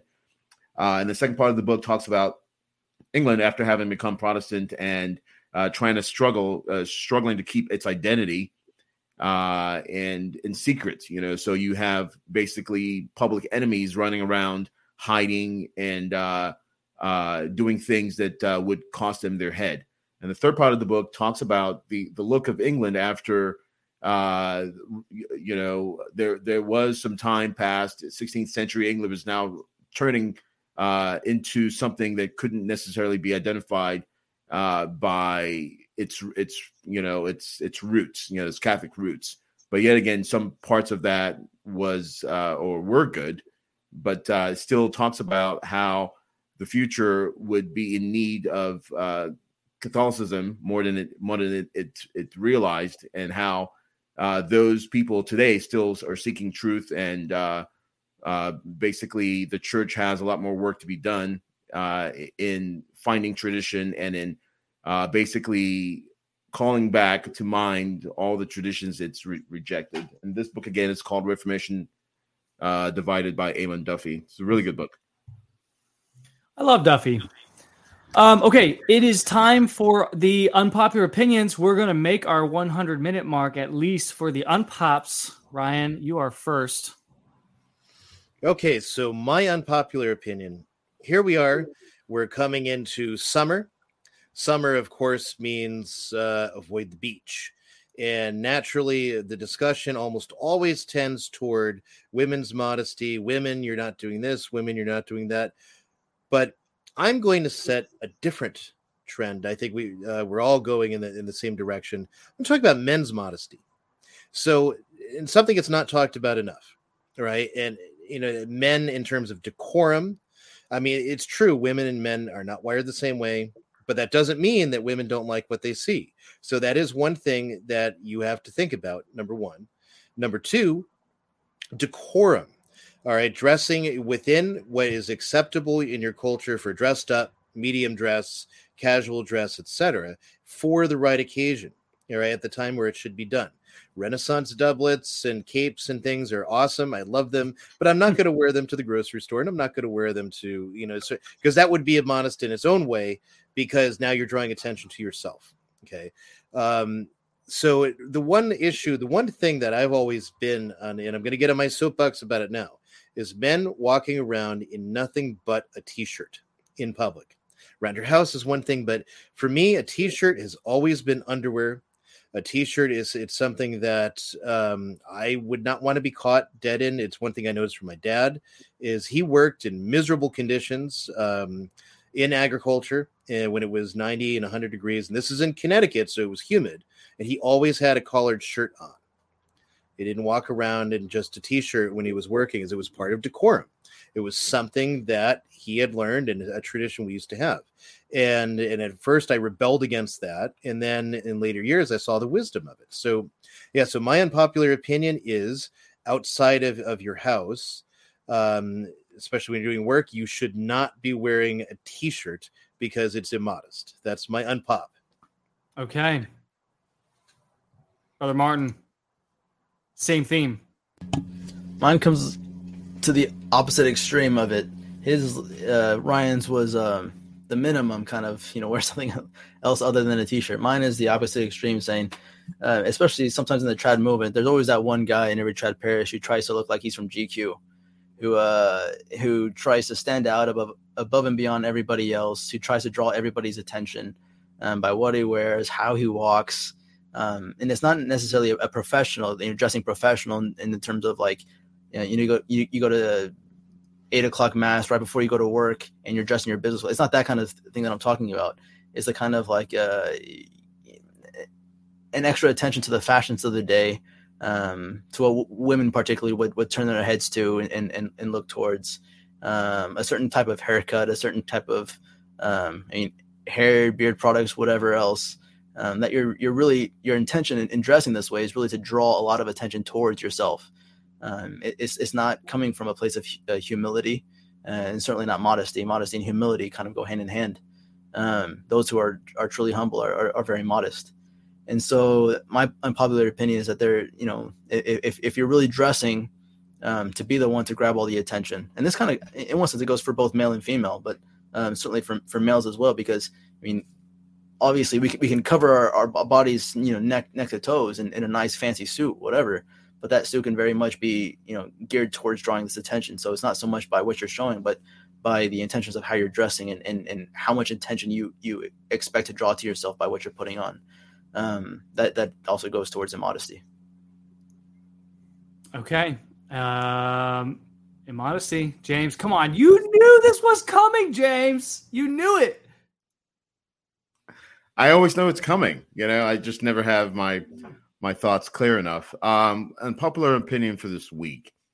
Um, how do I phrase this? I'm sick and tired of hearing people say "Dominus vobiscum." I'm tired of it. Just stop already. You know, find some other Latin phrase besides dominus vobiscum," because first of all, um, you you know, people often will say to you when you're the only person they're addressing, and you know, of course, that's you know, uh, for addressing more than one person.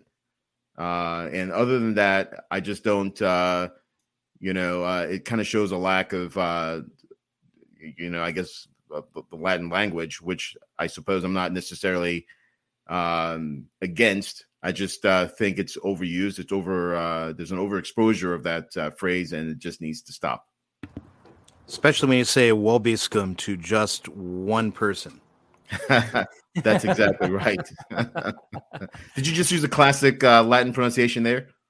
I did. I've been in the habit because I've been reading myths to the kids out of out of uh, older, and so I, I, switch. If I do a church Latin, I do from uh, ecclesiastical pronunciation. But lately, I've just been stuck. Unless I'm doing the breviary, I've been stuck on the classical. Ah, I see. That was my unpop okay. for the week. I know uh, we we need to give Mike his uh, six minutes so he can get he can get his unpop in. Oh, oh, is that what you think? First of all, I'm I'm actually on theme this week because we had a theme that everyone else knew about that we were talking about male modesty, and uh, and actually my and wrecked it. I, I, I hate, you know, it, it, was talked about as, as being a theme, but it was never official, and so I didn't, I didn't know. it was never official, except for we are officially using it. And here's my unpopular opinion: shorts are for little boys. Look at this picture. Shorts are for little boys. I say again, pants are for men. Shorts are for little boys. If you're a dude and you're walking around in cargo shorts, anathema to you. It is pathetic. It is weak. It is effeminate. You're seeking comfort, and there's no excuse for it. It's just dumb. Look, a lot of you are going to come at me with some obscure Rhodesian conflict where you had to cut off the bottom of your pants uh, because you're in the thick of the jungle and your trousers are getting caught in the jungle. Okay, don't talk to me about that. Okay, I fought in Iraq and Afghanistan. I know when there's appropriate times when you're training. I swam with reconnaissance Marines. Okay, I know I don't wear pants to swim with recon Marines. All right, but most of the time for most of you watching this that are going to tweet me that are going to at me and say oh do you run on the beach in your pants well you know what dude you're tweeting me from your living room are you wearing cargo shorts in your living room are you wearing cargo shorts at the supermarket when you're browsing twitter when your cart slumping when you need to be ha- keeping your head on a swivel looking out for uh for those uh you know those irs agents with the with the 556 rounds so, ladies and gentlemen, in conclusion, shorts are lame. They're for little boys. And if you're wearing shorts, I'm sorry. You are just not grown up. There's, just, I'm. It is what it is. Get over it, people. Goodness gracious, why are people so upset about this? I don't even. So know. last, I'm gonna send into outer space to find another.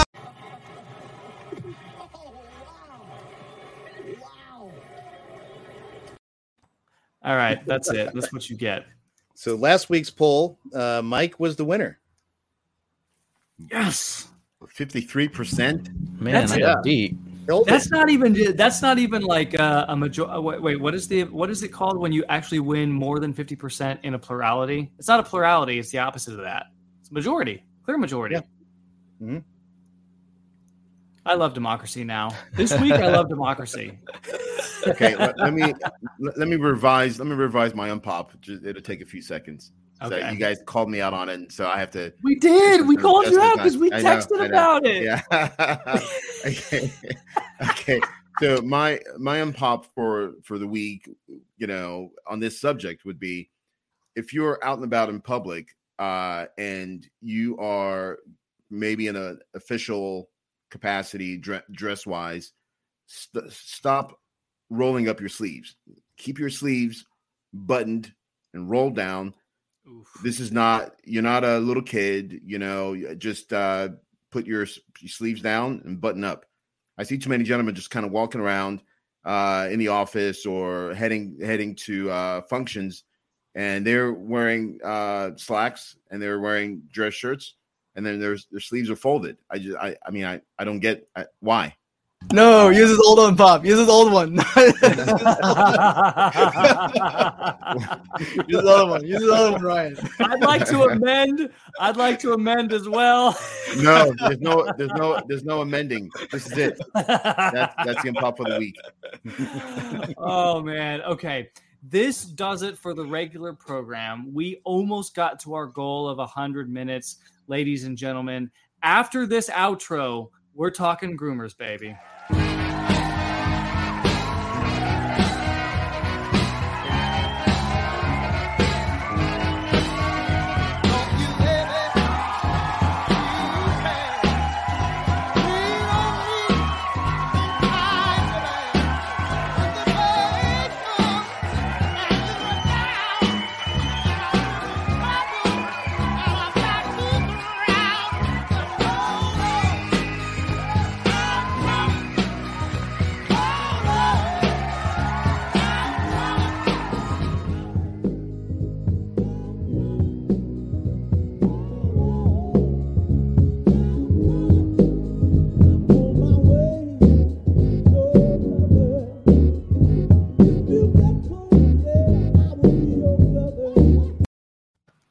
I'm going to go out on a limb here and say that you were very pregnant. I am very pregnant. I am due tomorrow. Oh my goodness! And are you due to be induct- induced, or are you going to wait and see? I'm going to wait and see.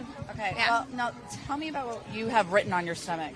Sure. Um, so this is a part of me right now. Um, I'm Jewish, and according to Jewish law and tradition, life begins with the first breath and at birth, and that if anything were to happen up until then, that it is part of me and it is my decision. It's part of my body. It's like a limb. I mean, it is a significant part of me, but it, it's my decision.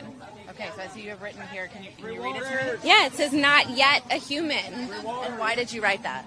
because everyone is talking about murder and um, it's just it's it's me. It's not somebody else yet. I have a child. This is a person this is a person with will this is a person who has decision making power and this is me. What do you think of today's decision? it's awful. I mean it's horrible. I don't know you know what parts this baby is going to have but if he or she does not have the options that they need to make bodily choices around what they can do with their own life i i don't know how to protect them in the world Okay, it's part of her religion, she says, Ryan, that uh, that's just a limb. It's like an arm. It's uh, until it can make rational decisions, it's not a human. Uh, she pointed to a toddler who's obviously not rational. I wonder if she still thinks that's a human.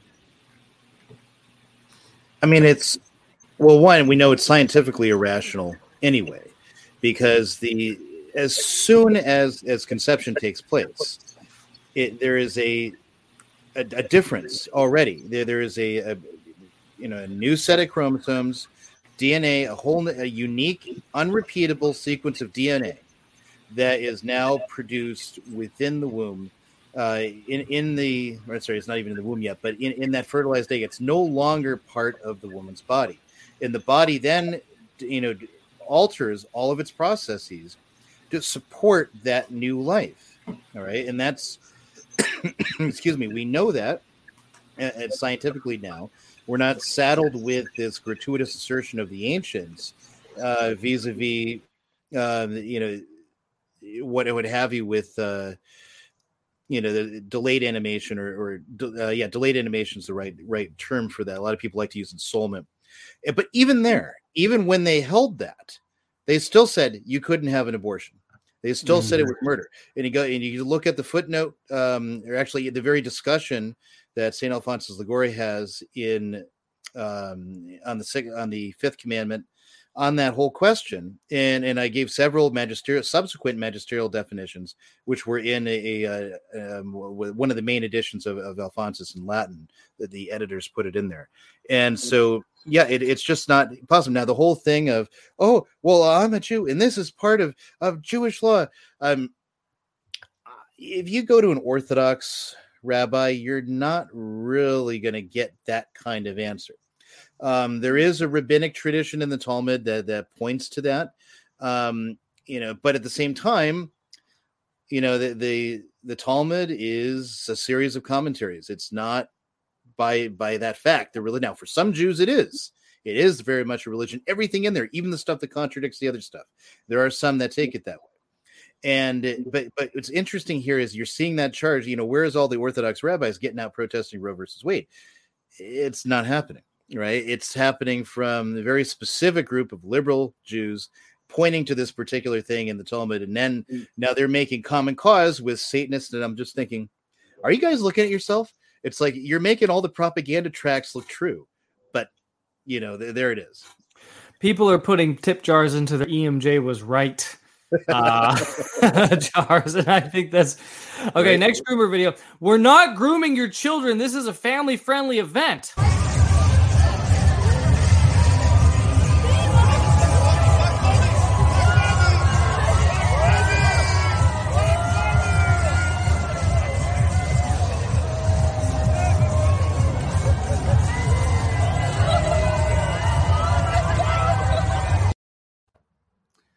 Okay, uh, just the fact that you're wearing a Bugs Bunny uh, has nothing to do with it. Nothing to see here. Don't uh, be alarmed, James. I think this is the worst. We, I, I have worse. I have some bad ones, but this is the worst one. This is the most appalling, despicable. It's only 14 seconds. This is a child. This is a child performing.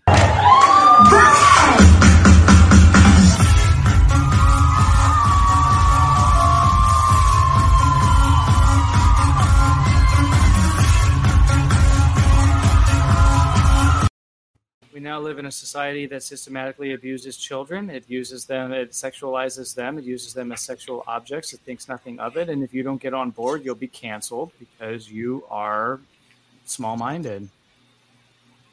Yeah, I mean that's the worst of the worst that anybody could uh, wish for any child, you know. And of course, the you know the warning of our Lord is just uh, called to mind here. You know, there there's no other evil uh, pertaining to human beings that is worse than than uh, killing sorry killing the innocence of a of a child you know? Um, and people are advocating for this publicly. There's not a shame uh, associated with this anymore. It's more of a why aren't you doing this to liberate can you imagine the use of that word? Why aren't you Yeah. doing this to liberate your your child? How how dare you keep your child from being liberated from fully realizing and actualizing what should be you know? Uh and this is very twisted. Of course our lord did not make us so that we would become uh tools of the world or let our children become tools of the world but yeah you have parents who are allowing their children to display themselves like that and to bas- basically to uh pave the road into making uh you know decisions that would affect them for a lifetime and beyond so this is uh Remember, remember when we all laughed when people were going to be like, "Hey, I I identify as a dolphin," or you know, like I I'm I'm trans uh, species. We all thought, "Oh yeah, yeah, that that day will never come, will it?" Hi, my name is Cameron, and I'm a member of our DID system. So, Avery and I are both birds. I am a cardinal, and Avery is a blue jay. We like AM air pronouns in particular because they feel even further removed from gender than they, them, theirs. And being birds, while we do have um, our own gender expression, we don't inherently have a gender at all and not in the way that like we're just non-binary it's that like our species as like an avian human hybrid does not inherently have any kind of gender at all. So you use them just like singular pronouns like he him or she her. Uh, spelling and pronunciation wise, it's like they, them, theirs without the th at the beginning.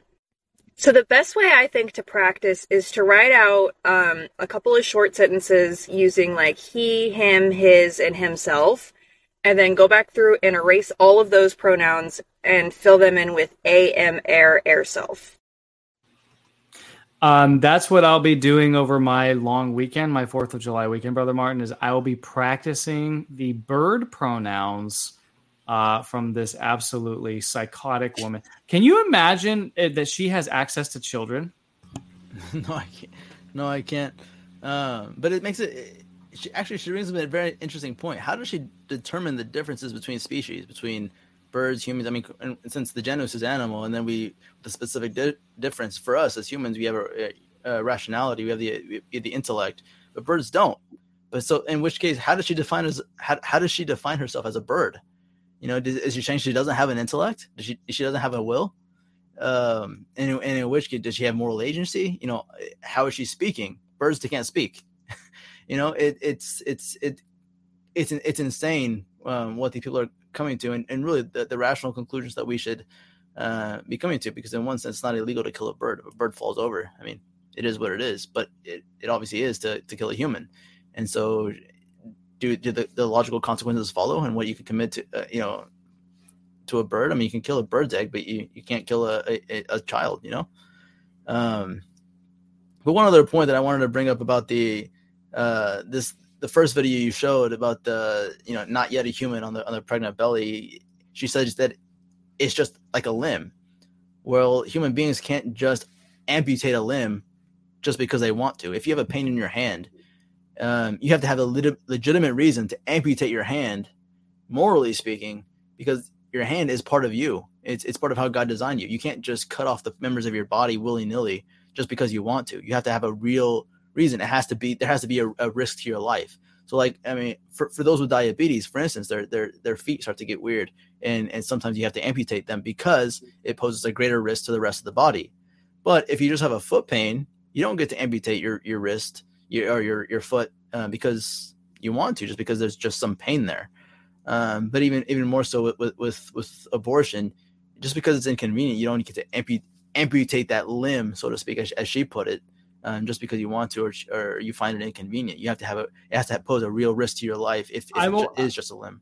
I'm only laughing because I'm pretty sure on the rundown, maybe a year or so ago, we came across this video of someone who identified as a as a quadriplegic, like amputee, Mhm. identified that way, and convinced some doctor to remove all all the limbs so that he or she could live out that uh, that life Reality. choice.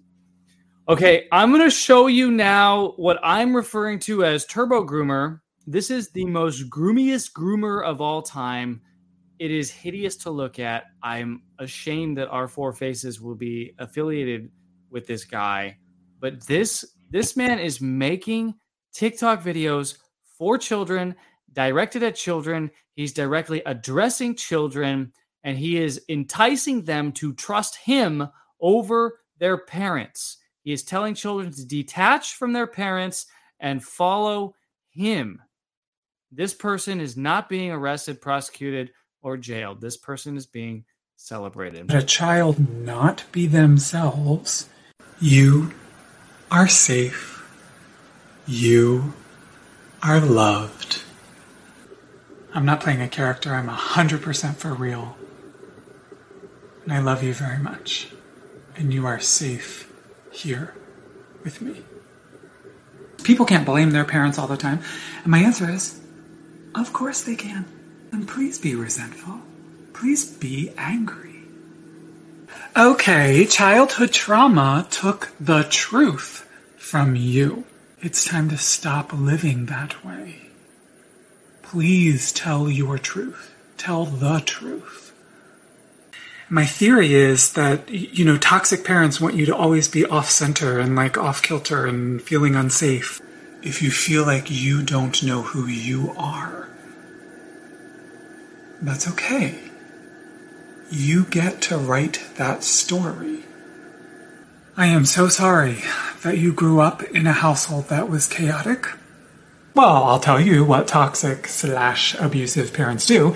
They act as a gatekeeper for their child, meaning the parent decides who's good.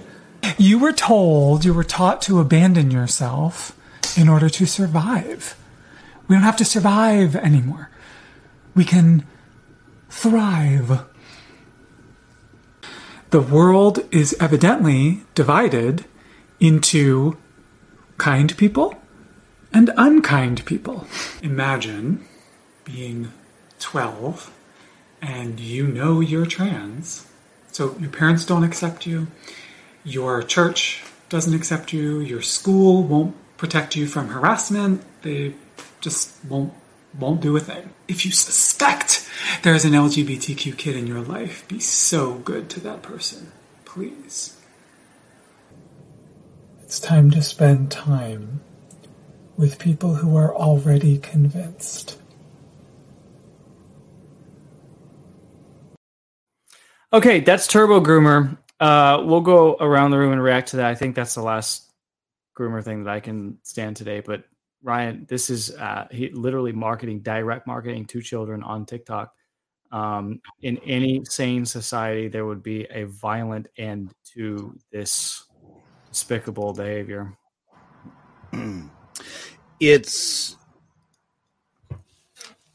uh, yeah there's so much i want to say about that it's it's hard to put really put it in I, I think it is the logical outcome though which is that when you sin you know you, decide that you're going to do something that you know is wrong by natural law right and then you know if, if you persist in sin eventually gets to the point where you just accept this is good and then once you accept this is good, it becomes a well, why aren't other people doing it? And then the fact that other people aren't doing it becomes a judgment on you. And so anybody who's not doing what you are doing, there's something wrong with that. And that's just how it, how it progresses. And that's where we're at with this individual, where uh, parents trying to look out for the best interest of their kids. Uh, that that's gatekeeping. That's the toxic. It's all you know all these terms that they're going to throw out there. But there's another there's another lesson in this too. If you have a good relationship with your children, if your children have learned to trust you, and they see something like that, they're going to run in the opposite direction from he whatever um whichever bird he happens to be that, that that's what they're going to do so Um, speaking of birds, actually, I, I don't know. A- after all this stuff, I think the birds are definitely looking for a break.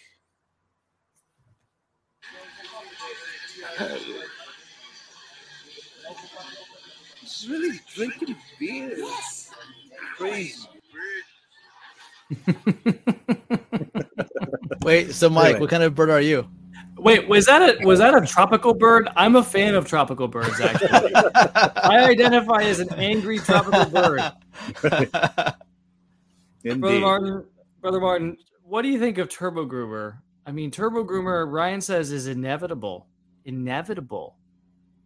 I think that's true?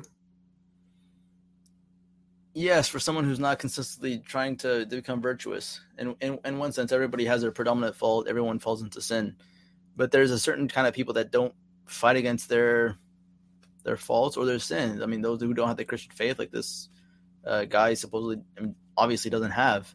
He's not going to fight against them. He's just going to go with the flow. It's just going to be a snowball effect, and so it's just going to get worse and worse and worse and worse. And thankfully, we have still in, in in Western civilization. Some people might disagree, but there's still a, a very minute semblance of, of Christian morals in Western society, in the sense that um, anybody who you know has has in their closet some sort of sexual sin um, is blackmailed for it. In one sense, that's that's good in the sense that, of course, it's a sin. Um, like Joe Biden's uh, daughter's diary or whatever. Of course, if, if that's true, Joe Biden committed a sin, and that sh- and he should have uh, that held against him. And so we have still that semblance. I don't know whether it's there because people actually consider it to be moral or because it's still something that's useful. They could use morals to blackmail people, to control people. That's what they want to do is, is control people, saying, "Oh, if you don't do this, we'll, re- we'll release this information and we'll destroy you." But I, I think really social media is, is really a place. I mean, if you're letting your your teenagers get on social media, um, it's a, it's a mortal sin. I mean, there's nothing good out there. Or there's there's there's so much evil out there and so little good out there that it's much better for you just to have your kids not be on social media, to teach them virtue at home, to, to surround them with good virtuous people, that you know, good virtuous adults, to show them the way, send them to summer camps, pilgrimages, all that kind of stuff, to, to meet solid individuals, um, to, to be models for them, rather than, than finding some some celebrity on TikTok or some influencer on Tik on Tik TikTok, uh, because they don't become influencers because of their morality. They come become influencers because of how how woke they are. So, uh, yeah, the internet is a very bad place for children. I, I don't agree with with children being on the internet. If they have to do it for homework, homeschool. Uh, you don't you don't. I mean, buy an encyclopedia. You don't you don't need the internet for homework. Um, I, I think even even now in my own studies, the hardest thing to do is to still cite sources in the sense that you have to use MLA, APA, all that kind of stuff. Um, but if you use only book sources, I mean that becomes easy for you. You you, uh, you just learn how to do it because you have to, as opposed to to using the internet. So um, definitely, as as much as you can, keep your kids away from smartphones, the internet, uh, all that kind of stuff. I'm just laughing because all the bird commentary while you're talking. I can't deal with it, people. You guys are hilarious. I don't pay attention. I can't because I'll I'll lose my train of thought. I know, no, you're missing a lot. You're missing a lot. Apparently, you're a dove, and uh, I'm a You guys are leaving and me out. Ryan admits to being an owl, and now that's proof that he goes to the Bohemian Grove. And James, I don't, I, I don't. Somebody said you're some kind of bird. I don't know what kind of bird you are. And then somebody said if we're birds, if we're birds, we're getting eaten by cats. Aren't there birds that can take on a cat? I think a hawk can take on a, ha- a An freaking eagle, an eagle. What kind of cat? A mountain lion, a kitty cat? Like, Well, we'll see. All right. I had I had a great question for you, James. Teed up. Sorry. These bird, these bird people, they're getting under my skin, or under my feathers, I should say. Uh. Nice. I'm not, I'm, I'm not wilting over here. Hey, James. So Yes, sir. my question for you is as thus.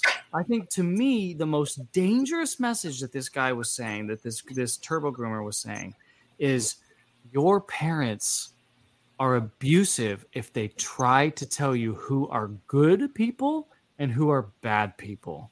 And if they try to filter who you interact with, that's the sign of abusive parents. That's the message that these groomers they have to divorce children from the authority of their parents. Yeah. Oh, absolutely. And the hair on my back, because there's a lot of hair back there. No, I'm kidding. But the hair on my back Oh, rose. it's feathers. It's feathers. yeah, the feathers my back rose when I when I heard him uh, basically describe that. What what kind of world uh, are we living in where the idea of parents doing their very first duty toward their children is now considered abusive? Can you imagine that? This is a parent's first duty to their children is to tell them this is good and this is bad. This is what you do and this is what you do not do. This is exactly what a parent's job is. And here's this groomer telling young kids, people who are listening, that this is something that's indicative of how abusive a parent is.